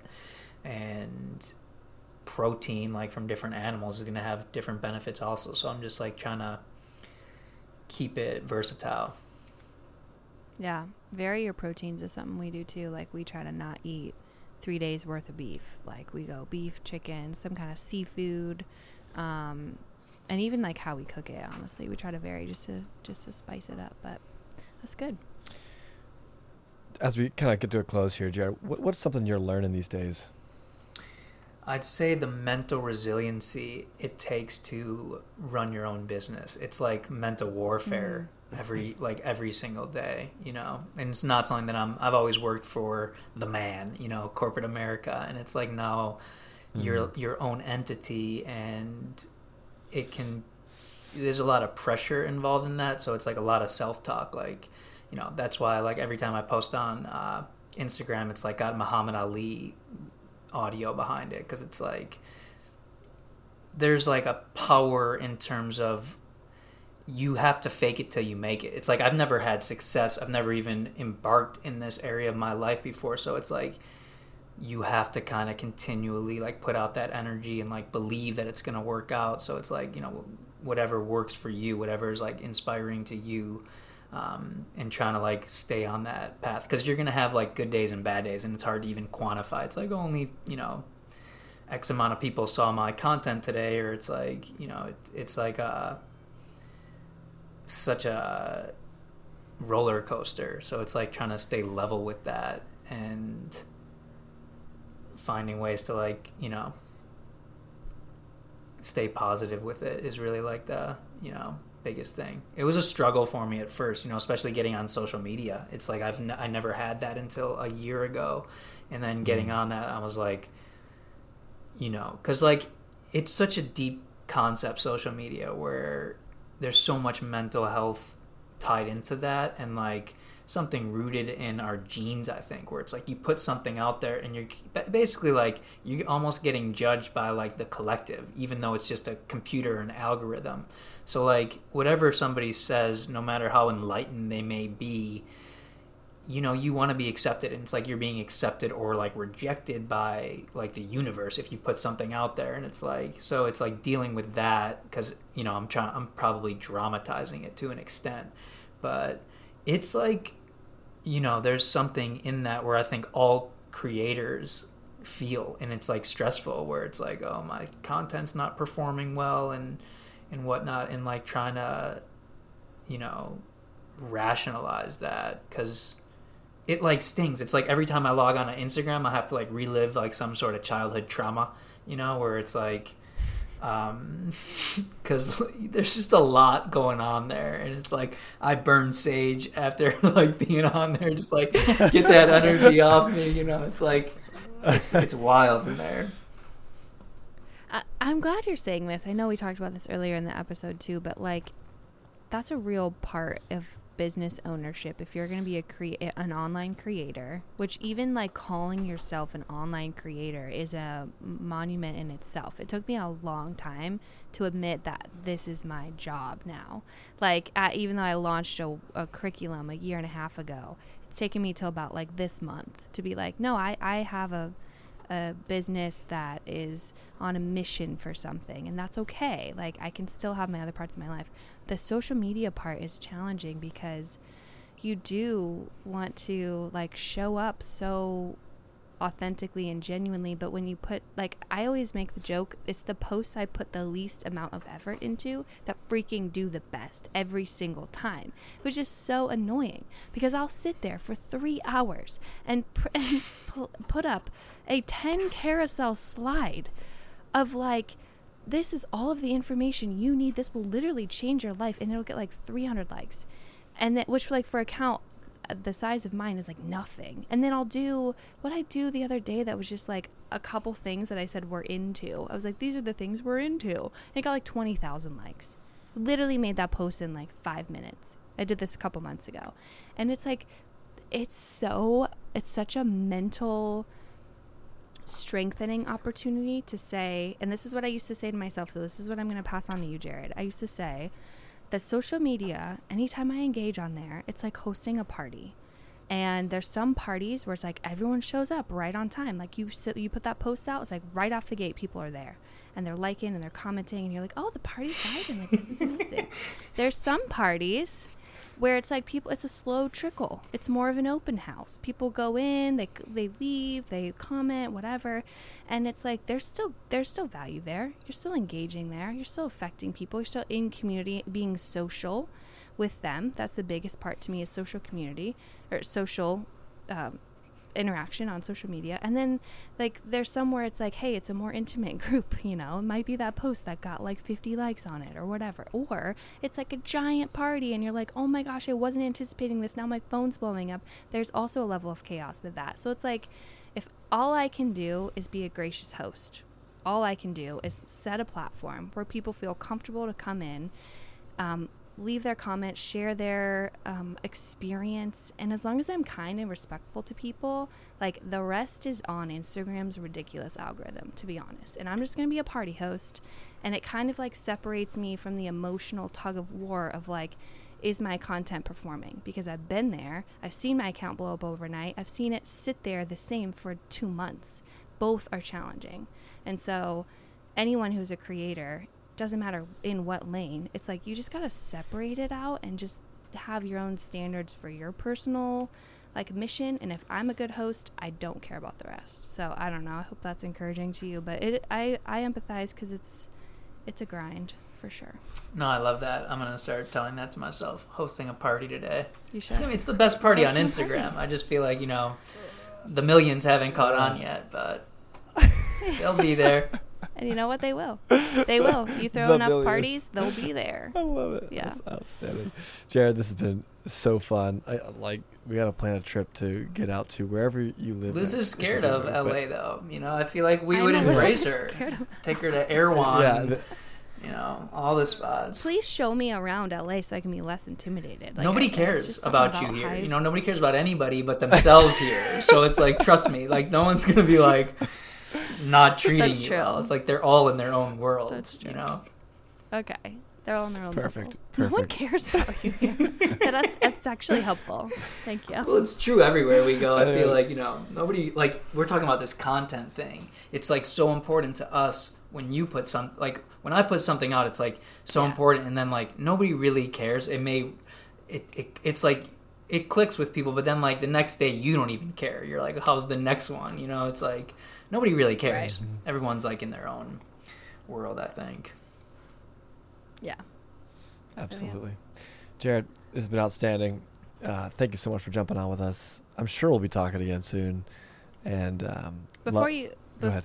I was gonna say before he leaves, I want people to know where they can find you. But also, do you want to talk about your course really Oh my quickly gosh, that's yes. Yeah, so it's called the Health Goat, which stands for Greatest of All Time, and it's basically like a total health course. You know, I think a lot of people are like, I'm gonna, I need to heal my gut or heal my hormones, but this is like, I don't think the body works like that. I don't think life works like that. So this is basically like a all-encompassing health course. You know, like mastering nutrition, then moving on to lifestyle, like sleep, stress management. Um, movement, you know, phone addiction, all these things that are like tripping us up. It's like basically what I do with my one on one clients, and I've like transposed that into a digital online course. Um, and it will be the greatest of all time, or else I wouldn't have named it appropriately that. So um, that's pretty much like I'm at the one yard line. Like I'm going to launch it sometime this upcoming week. And yeah, that's where I've been putting a lot of my energy like the past five months, like um, doing that and then working with some people on a one on one basis who may need a little more like personal attention, you know, like they want that coaching experience and whatnot. Um, so they'll be able to find that on the Health Goat, which is just spelled in all uh, spelled correctly, basically thehealthgoat.com. Um, the course will be up there, and then obviously my Instagram is at birth.right.health. But they should follow me soon and by the because time- it's like the bandwagon's about to get really crowded, and you know I may not be accepting people as much moving moving forward. Get on the ship right now because it's leaving quickly. Exactly. And then after that, nobody cares about you in LA, so it's Uh, fine. we need to get you out here. Though. Uh, I know. do a live I need to go out. podcast. Um, yes, I'm into that. Uh, by the time this episode drops, your course will be out for sure. Um, I think so. Go check that out at thehealthgoat.com. Super cool. Find Jared on Instagram at Birthright, and then you're not, you have a TikTok. yeah, right? same name. Birth.right.health. Same name. So at birth.right.health. Correct. Yeah. Love it. Y'all are awesome. Yeah, I appreciate you having me on. This was a blast. I could have gone another 12 rounds. You know, keep going. I know. I that's how it kind of always goes. I'm like, don't end this, Joey. You're the monitor. Don't end this. We're only we, we just got started. We got more time. You know what? There's always room for a second episode. So uh, we've brought. We're about to bring up our first guest on, for our second episode, so we're always Love willing to do that. No, Zen was already on twice. Oh, you're right. Zen was on twice. And Jared, next time we talk, we'll have to talk about another problem that I have. I'm sure I've got more. Cravings yeah, I is like it right that now? part of the episode. The cravings is it right Yeah, now? cra- Cravings. Yeah. the cravings. Next time it'll be, you know, I Something feel like else. you guys make your own homemade ice cream though. I feel like I've seen you do that, Liz. Yeah, for sure. And like, I'm totally cool with. Again, that's like the health. That's like the food freedom piece. It's like I'm never gonna tell you like don't eat ice cream if it's literally raw milk, maple syrup, and vanilla and egg yolk and cream. Like I have zero problem with any of those. Yeah, it's incredible. But it's not really like i i- for him. It's more like no, I just want a crunchy, salty bag of chips. it's true. Should make some Some of it plantain chips. indulges. Yeah, Oh. honestly, like making homemade, and there's actually like a pretty decent brand that makes chips um, fried in lard. That like, um, and then we kind of season them up. So I like put some seasoning on them, bake them in the oven, make them super warm. That's a pretty. But at the end of the day, like that's not really adding anything to our nutrition. It's just craving. What kind of his, chips do you use? Curbing his craving. Um, those are just regular potato chips cooked in lard. I can't remember. I think it's. Uh, I can't remember the brand name. I know what you're talking about though. It's like Beefy's. We sometimes do sourdough pizza. Beefy's own. Oh yeah, we do sourdough Sometimes pizza we a do like charcuterie kind of situation. you make that though, right, Liz? You make your own. So I've seen you make it. yeah, It looks incredible. Yep. Yeah, you should. yeah. So that, we're talking about homemade snacks, but at the end of the day, it's like Joey shouldn't be craving. Like, it's just it's a it points to his He hunger. seems like, healthy, he's though, hungry, you know? or he needs an emotional, I'm gonna take it. or he needs like an emotional. He can D. He can you know DM me at any there time. was like a little. Uh, dude, I wrote down this. He, he said, "Do we need food or something else?" And like it shook me to my core because I was like, "Dude, I thought someone was gonna make like an inappropriate joke. but- Yeah, because I didn't say that either I'm like- meaning cer- a certain thing, but I was like when it came out of my mouth, I was like, that might have come across a certain way. It's you're like at 8 p.m. No. You're like at 8 p.m. I didn't- going to bed. Do I didn't take it that way. Or I didn't need take it that something way." Oh my like, did you bring him on the show for that? I didn't take it that way either. I'm, I'm taking it like in like a, you know, am I am I just overstimulated all day long and I'm needing, you know, do I do I like a, a walk by myself, like to be alone? Is that what I Mhm. need? Mhm. I mean, I, I am never alone, like ever, ever. I, I go to work and I'm needed all day long, and I come home and I'm needed until I go to bed. And there's a part of me that's like, man, and I know that you don't either. Okay, all the moms out there are probably like, oh, this guy. You know. so, anyways, I you know to save myself from getting attacked, but I, I don't know. That's, sometimes I wonder if if just having a moment where I. Uh, I need food, or do I need? I'm gonna try it. else? Next time I get a craving, I'm just gonna you know walk off. I'm like, Where'd Joey go? He's having a craving. He needs to walk. I'm like, yo, out. Jared told me to. You can take it up with him. I think walking after dinner, Oh, anyways, that's like something that I'll always throw in there just to help the digestion. I think walking. Yeah, yeah. Mm. It's supposed to help uh, regulate your blood sugar, right? After you eat. That's what they say. That's what they- I mean, I mean, yeah. I mean, it's all of this like- stuff. It's like all of this stuff. You're just like trusting it. You know what I mean? It's like when I go to the dentist or something. Like, I mean, that's what they're doing. I don't know anything about dentistry. But you just have to trust that it's true. You know what I mean? It's like because unless you're Yeah. actually We're gonna put you to sleep. unless you're actually your measuring teeth. it yourself, Trust I us. can't like say like, you know. But like you said, there's a lot of psychology that goes into all this stuff. Like I think, um, like I think you shared a post that I might have made about the psychology of food. It was called Mind Over Milkshakes, where like they Yeah. gave two groups the Yeah. exact same milkshake, and they told one that they were indulging in this like sugar bomb, and then the other group, this is a spa shake, this is super healthy, and then they measured their hormones after, and the Yeah. spa group was like stable, and then the sugar group was like flying off the rails, and they ate the same exact thing. So mm-hmm. you know, Wow. It's the same study that we reference. It was referenced in that Time magazine article. No, and I so remember- We talked yeah. about it in that episode. That's crazy. Uh, it was like pitted against plant-based propaganda. I think is the title of that specific podcast episode. But yeah, there's there's so much truth to that. It's the same thing of like having anxiety about what you're eating. Is is not going to benefit you if you're like, hey, I have to eat on this airplane right now or something. Um, yeah, mind mindset's big. I love that. Any other? Uh, I mean, this is like the bonus right I know. here. Do you have like? Are we This starting episode like- two? yeah, we can just go marathon. Do you have anything else? anything Um, else to Hey, share? uh, I- I'm going to close this out here. Jared, this is outstanding. We'll definitely, definitely be talking soon. I'm, you know, as soon as I get my phone back, because I'm, I'm not rude and I keep my phone away from me here. But uh, what are you trying to say? I don't. no, I was just, no, that was there was no. He looks at incrimin- me like there was no weird. incriminating. You say I'm gonna, I'm gonna, I can't, um, I- I'm, I'm terrible at Instagram, and thus I'm not following a lot of people. But I will definitely come follow you on, on Instagram. I can't wait to, to, to stay in touch. He's funny. I, I'm, I've, I've learned that thus far. The, um, uh, any, any closing thoughts? No more. I know, I, I know that we're all like biting our tongues here, but uh, Jared, thank you so much for coming on. Have an awesome rest of your day. We'll be talking soon, and um, yeah, everybody out there, definitely uh, check in with check in with Jared. Yeah, awesome. This has been incredible, and I can't wait to do it again. So I truly appreciate you guys having me on here, and we'll definitely be in touch. Of course. Yeah. Cheers, brother. We'll See you talk guys. soon. See ya. And with that, Jared has left the virtual chat. Man, that stuff with me here with with the food cravings, man, I'm, I'm really outed. I'm like, you know, this episode's gonna go out, and everyone's gonna, homegrown's gonna hit the tubes because they're thinking that Joey's just a. Uh, that's not true. We're talking about eating good food. We're snacking. We're craving. I got flaws. All right, I'm human.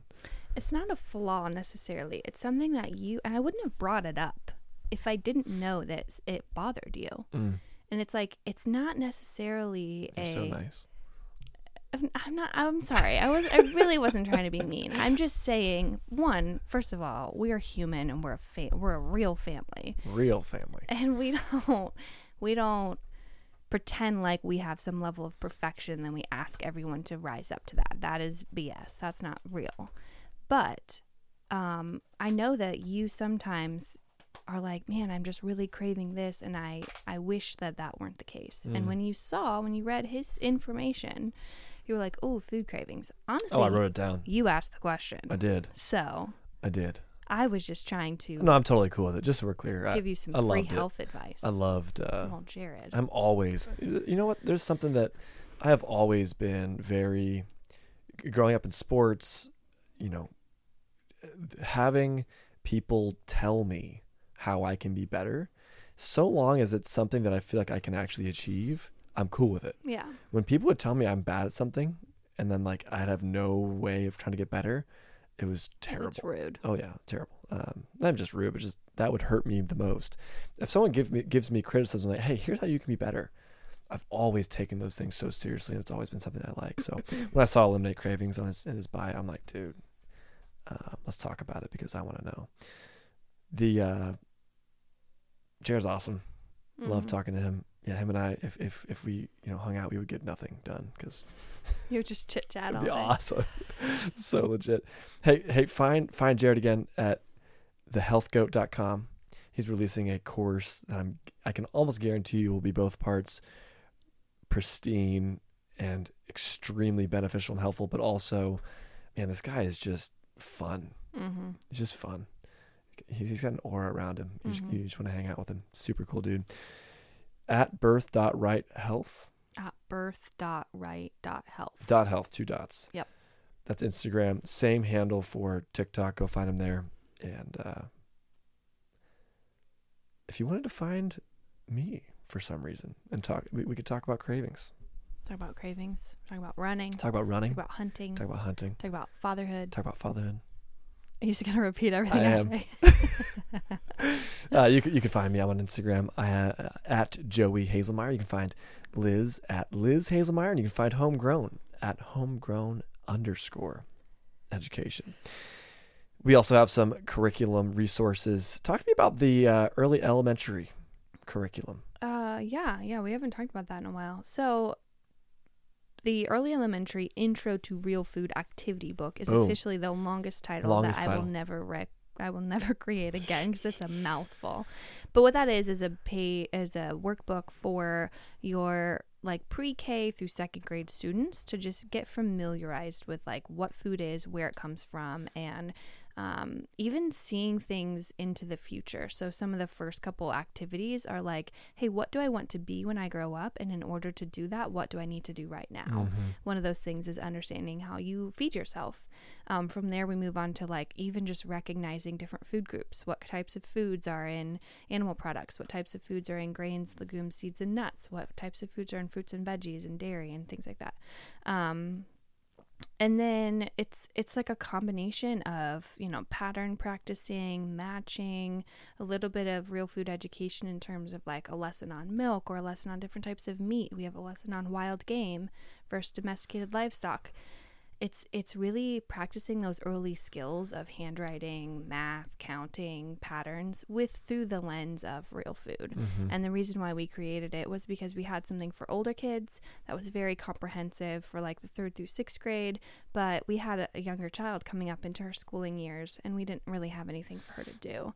And so, actually, for that book, we hired a phenomenal watercolor artist who did custom art, and uh, it's beautiful. It's a beautiful book. a question i get a lot about the different children's curriculum workbooks is what if you don't homeschool Hmm.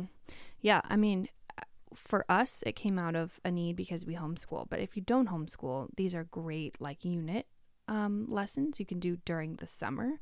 You could do them after school. They can be like weekend activity books. If you're a family that like does a Sabbath and you want to whip out a unique coloring page or something for that particular period of time, like these are great to infuse um, in your life. the The first workbook that we ever put out is um, 27 lessons and so it stretches a full year but you can knock out a couple lessons um, in a week if you really want to go dial in in the summertime. With the early elementary it's it's really just like pick it up and put it down whenever you want. So you don't have to be a homeschooling family um, to talk to your kids about real food. And actually i argue that if you're not a homeschooling family and your kids are in some sort of school away from you it's even more important because Mhm. they're probably getting nutritional education that might not align with what you think it is. Nutrition nutrition education doesn't only look like open your open your textbook to page 37 right it's it can be i walk out to school lunch and mondays and fridays are vegan days and you know on those days we're going to give you this really healthy meal of you know some weird funky cardboard pizza that has no you know what I mean? Like yeah, and then they're getting those messages. Uh, yeah, all it's, it's not. it's like this is what's good for you, right? Yeah, And that kind of that kind of learning is is less taught and more understood mm-hmm. and can sometimes be harder to unlearn. unlearn. Yeah, I and agree. it's it's something that even as I think back to to the some of the cravings that I have, I, I just think there's been a lot of time in my life, also kind of in my childhood and er, like later years, where I just would snack at night, and it's just it's just a habit. It's something that I'm used to doing, Mm-hmm. And um, I don't know that that's something that, uh, that that I've thought of in my past as well. And that, hey, you know what? When we're when we're trying to learn really good rhythms and routines and and understand where our food comes from, that stuff can be taught at any time Mm-hmm. and in any way. And we're creating the tools to make it easy and accessible for parents. Right? It's harder to say, "Hey, let's teach our kids about real food." All right, let's just sit them down and talk to them Yeah. And this is something to kind of get the ball rolling but ultimately this education never stops right? This this workbook kind of gets it going. Next thing you know they're asking questions. Next thing you know the conversations are just a little bit more natural and organic. Next thing you know you know your kid wants to help you cook everything right? And if you think about jared's journey this guy was you know the the the, the ma- I, I honestly it was just outstanding how clear his journey kind of progressed right? And went to the Primal Health Institute to learn about nourishing himself, the differences between macros, and I mean, just all this stuff that he must have learned there. I don't even know. I, I didn't go to it. And then it was, I want to learn how to cook, right? It's almost like two, like, sections of his education, right? One was nutrition and wellness, and the next was cooking and and now he's learning about entrepreneurship, business ownership, resilience, and and that I will say as as a business owner myself and someone that has also dealt with these sorts of things, discipline, resilience, that kind of thing is not reserved for people that own businesses. And you can learn resilience in your nutrition. You can learn resilience in your rhythms and routines. I go on runs and I think about this when I'm running 15 miles, right? And it's people like, you're nuts. How can you run 15? Well, there's a lot of people that do way more than me. But first and foremost, going out to run a long run is practicing resilience and discipline. Going on runs, even when I don't want to, when it's really cold, when my legs are sore, like that is a, a form of practicing discipline and rhythms and routines. When I choose to listen to an audiobook that is in support of the business that I run on the drive to work as opposed to music or you know whatever else sometimes I choose that because I'm like all right I need to I need to be inspired today and it's a discipline it's something all these things add up Mm-hmm. and it it starts to help you be disciplined in other things so I mean even when it comes to recording a podcast once a week it's tough it's hard That's a discipline in and of itself. and when you're practicing disciplines in other areas of your life, though, it bleeds in. And next thing you know, you're able to do it. Mean, even sitting down today, I'm like, I know for a fact I'm ready to rock and roll. Yep. I just know for a fact because I, I, I do this in every other area of my life. And so, man, watching Jared do those sorts of things, really, really awesome. And we can do this stuff and set our kids up this way as well. We can get them into children's curriculum that we've created for you, but also that carries over and it bleeds over and it continues, right? We start something and it continues. And so, hey, we've got the Real Food Guide. That's something that can get you started, similar to this.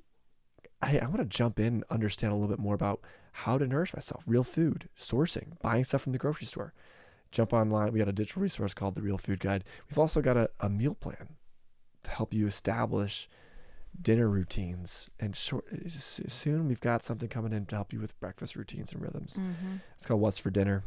Everyone's dealt with the painful question when they come home from work What's for dinner? And we've got it on there for you shopping lists. We've got recipes, meal plan, the whole thing. Six weeks. You'll get What's for Dinner. And, uh, and, uh, yeah, get after that. That's awesome.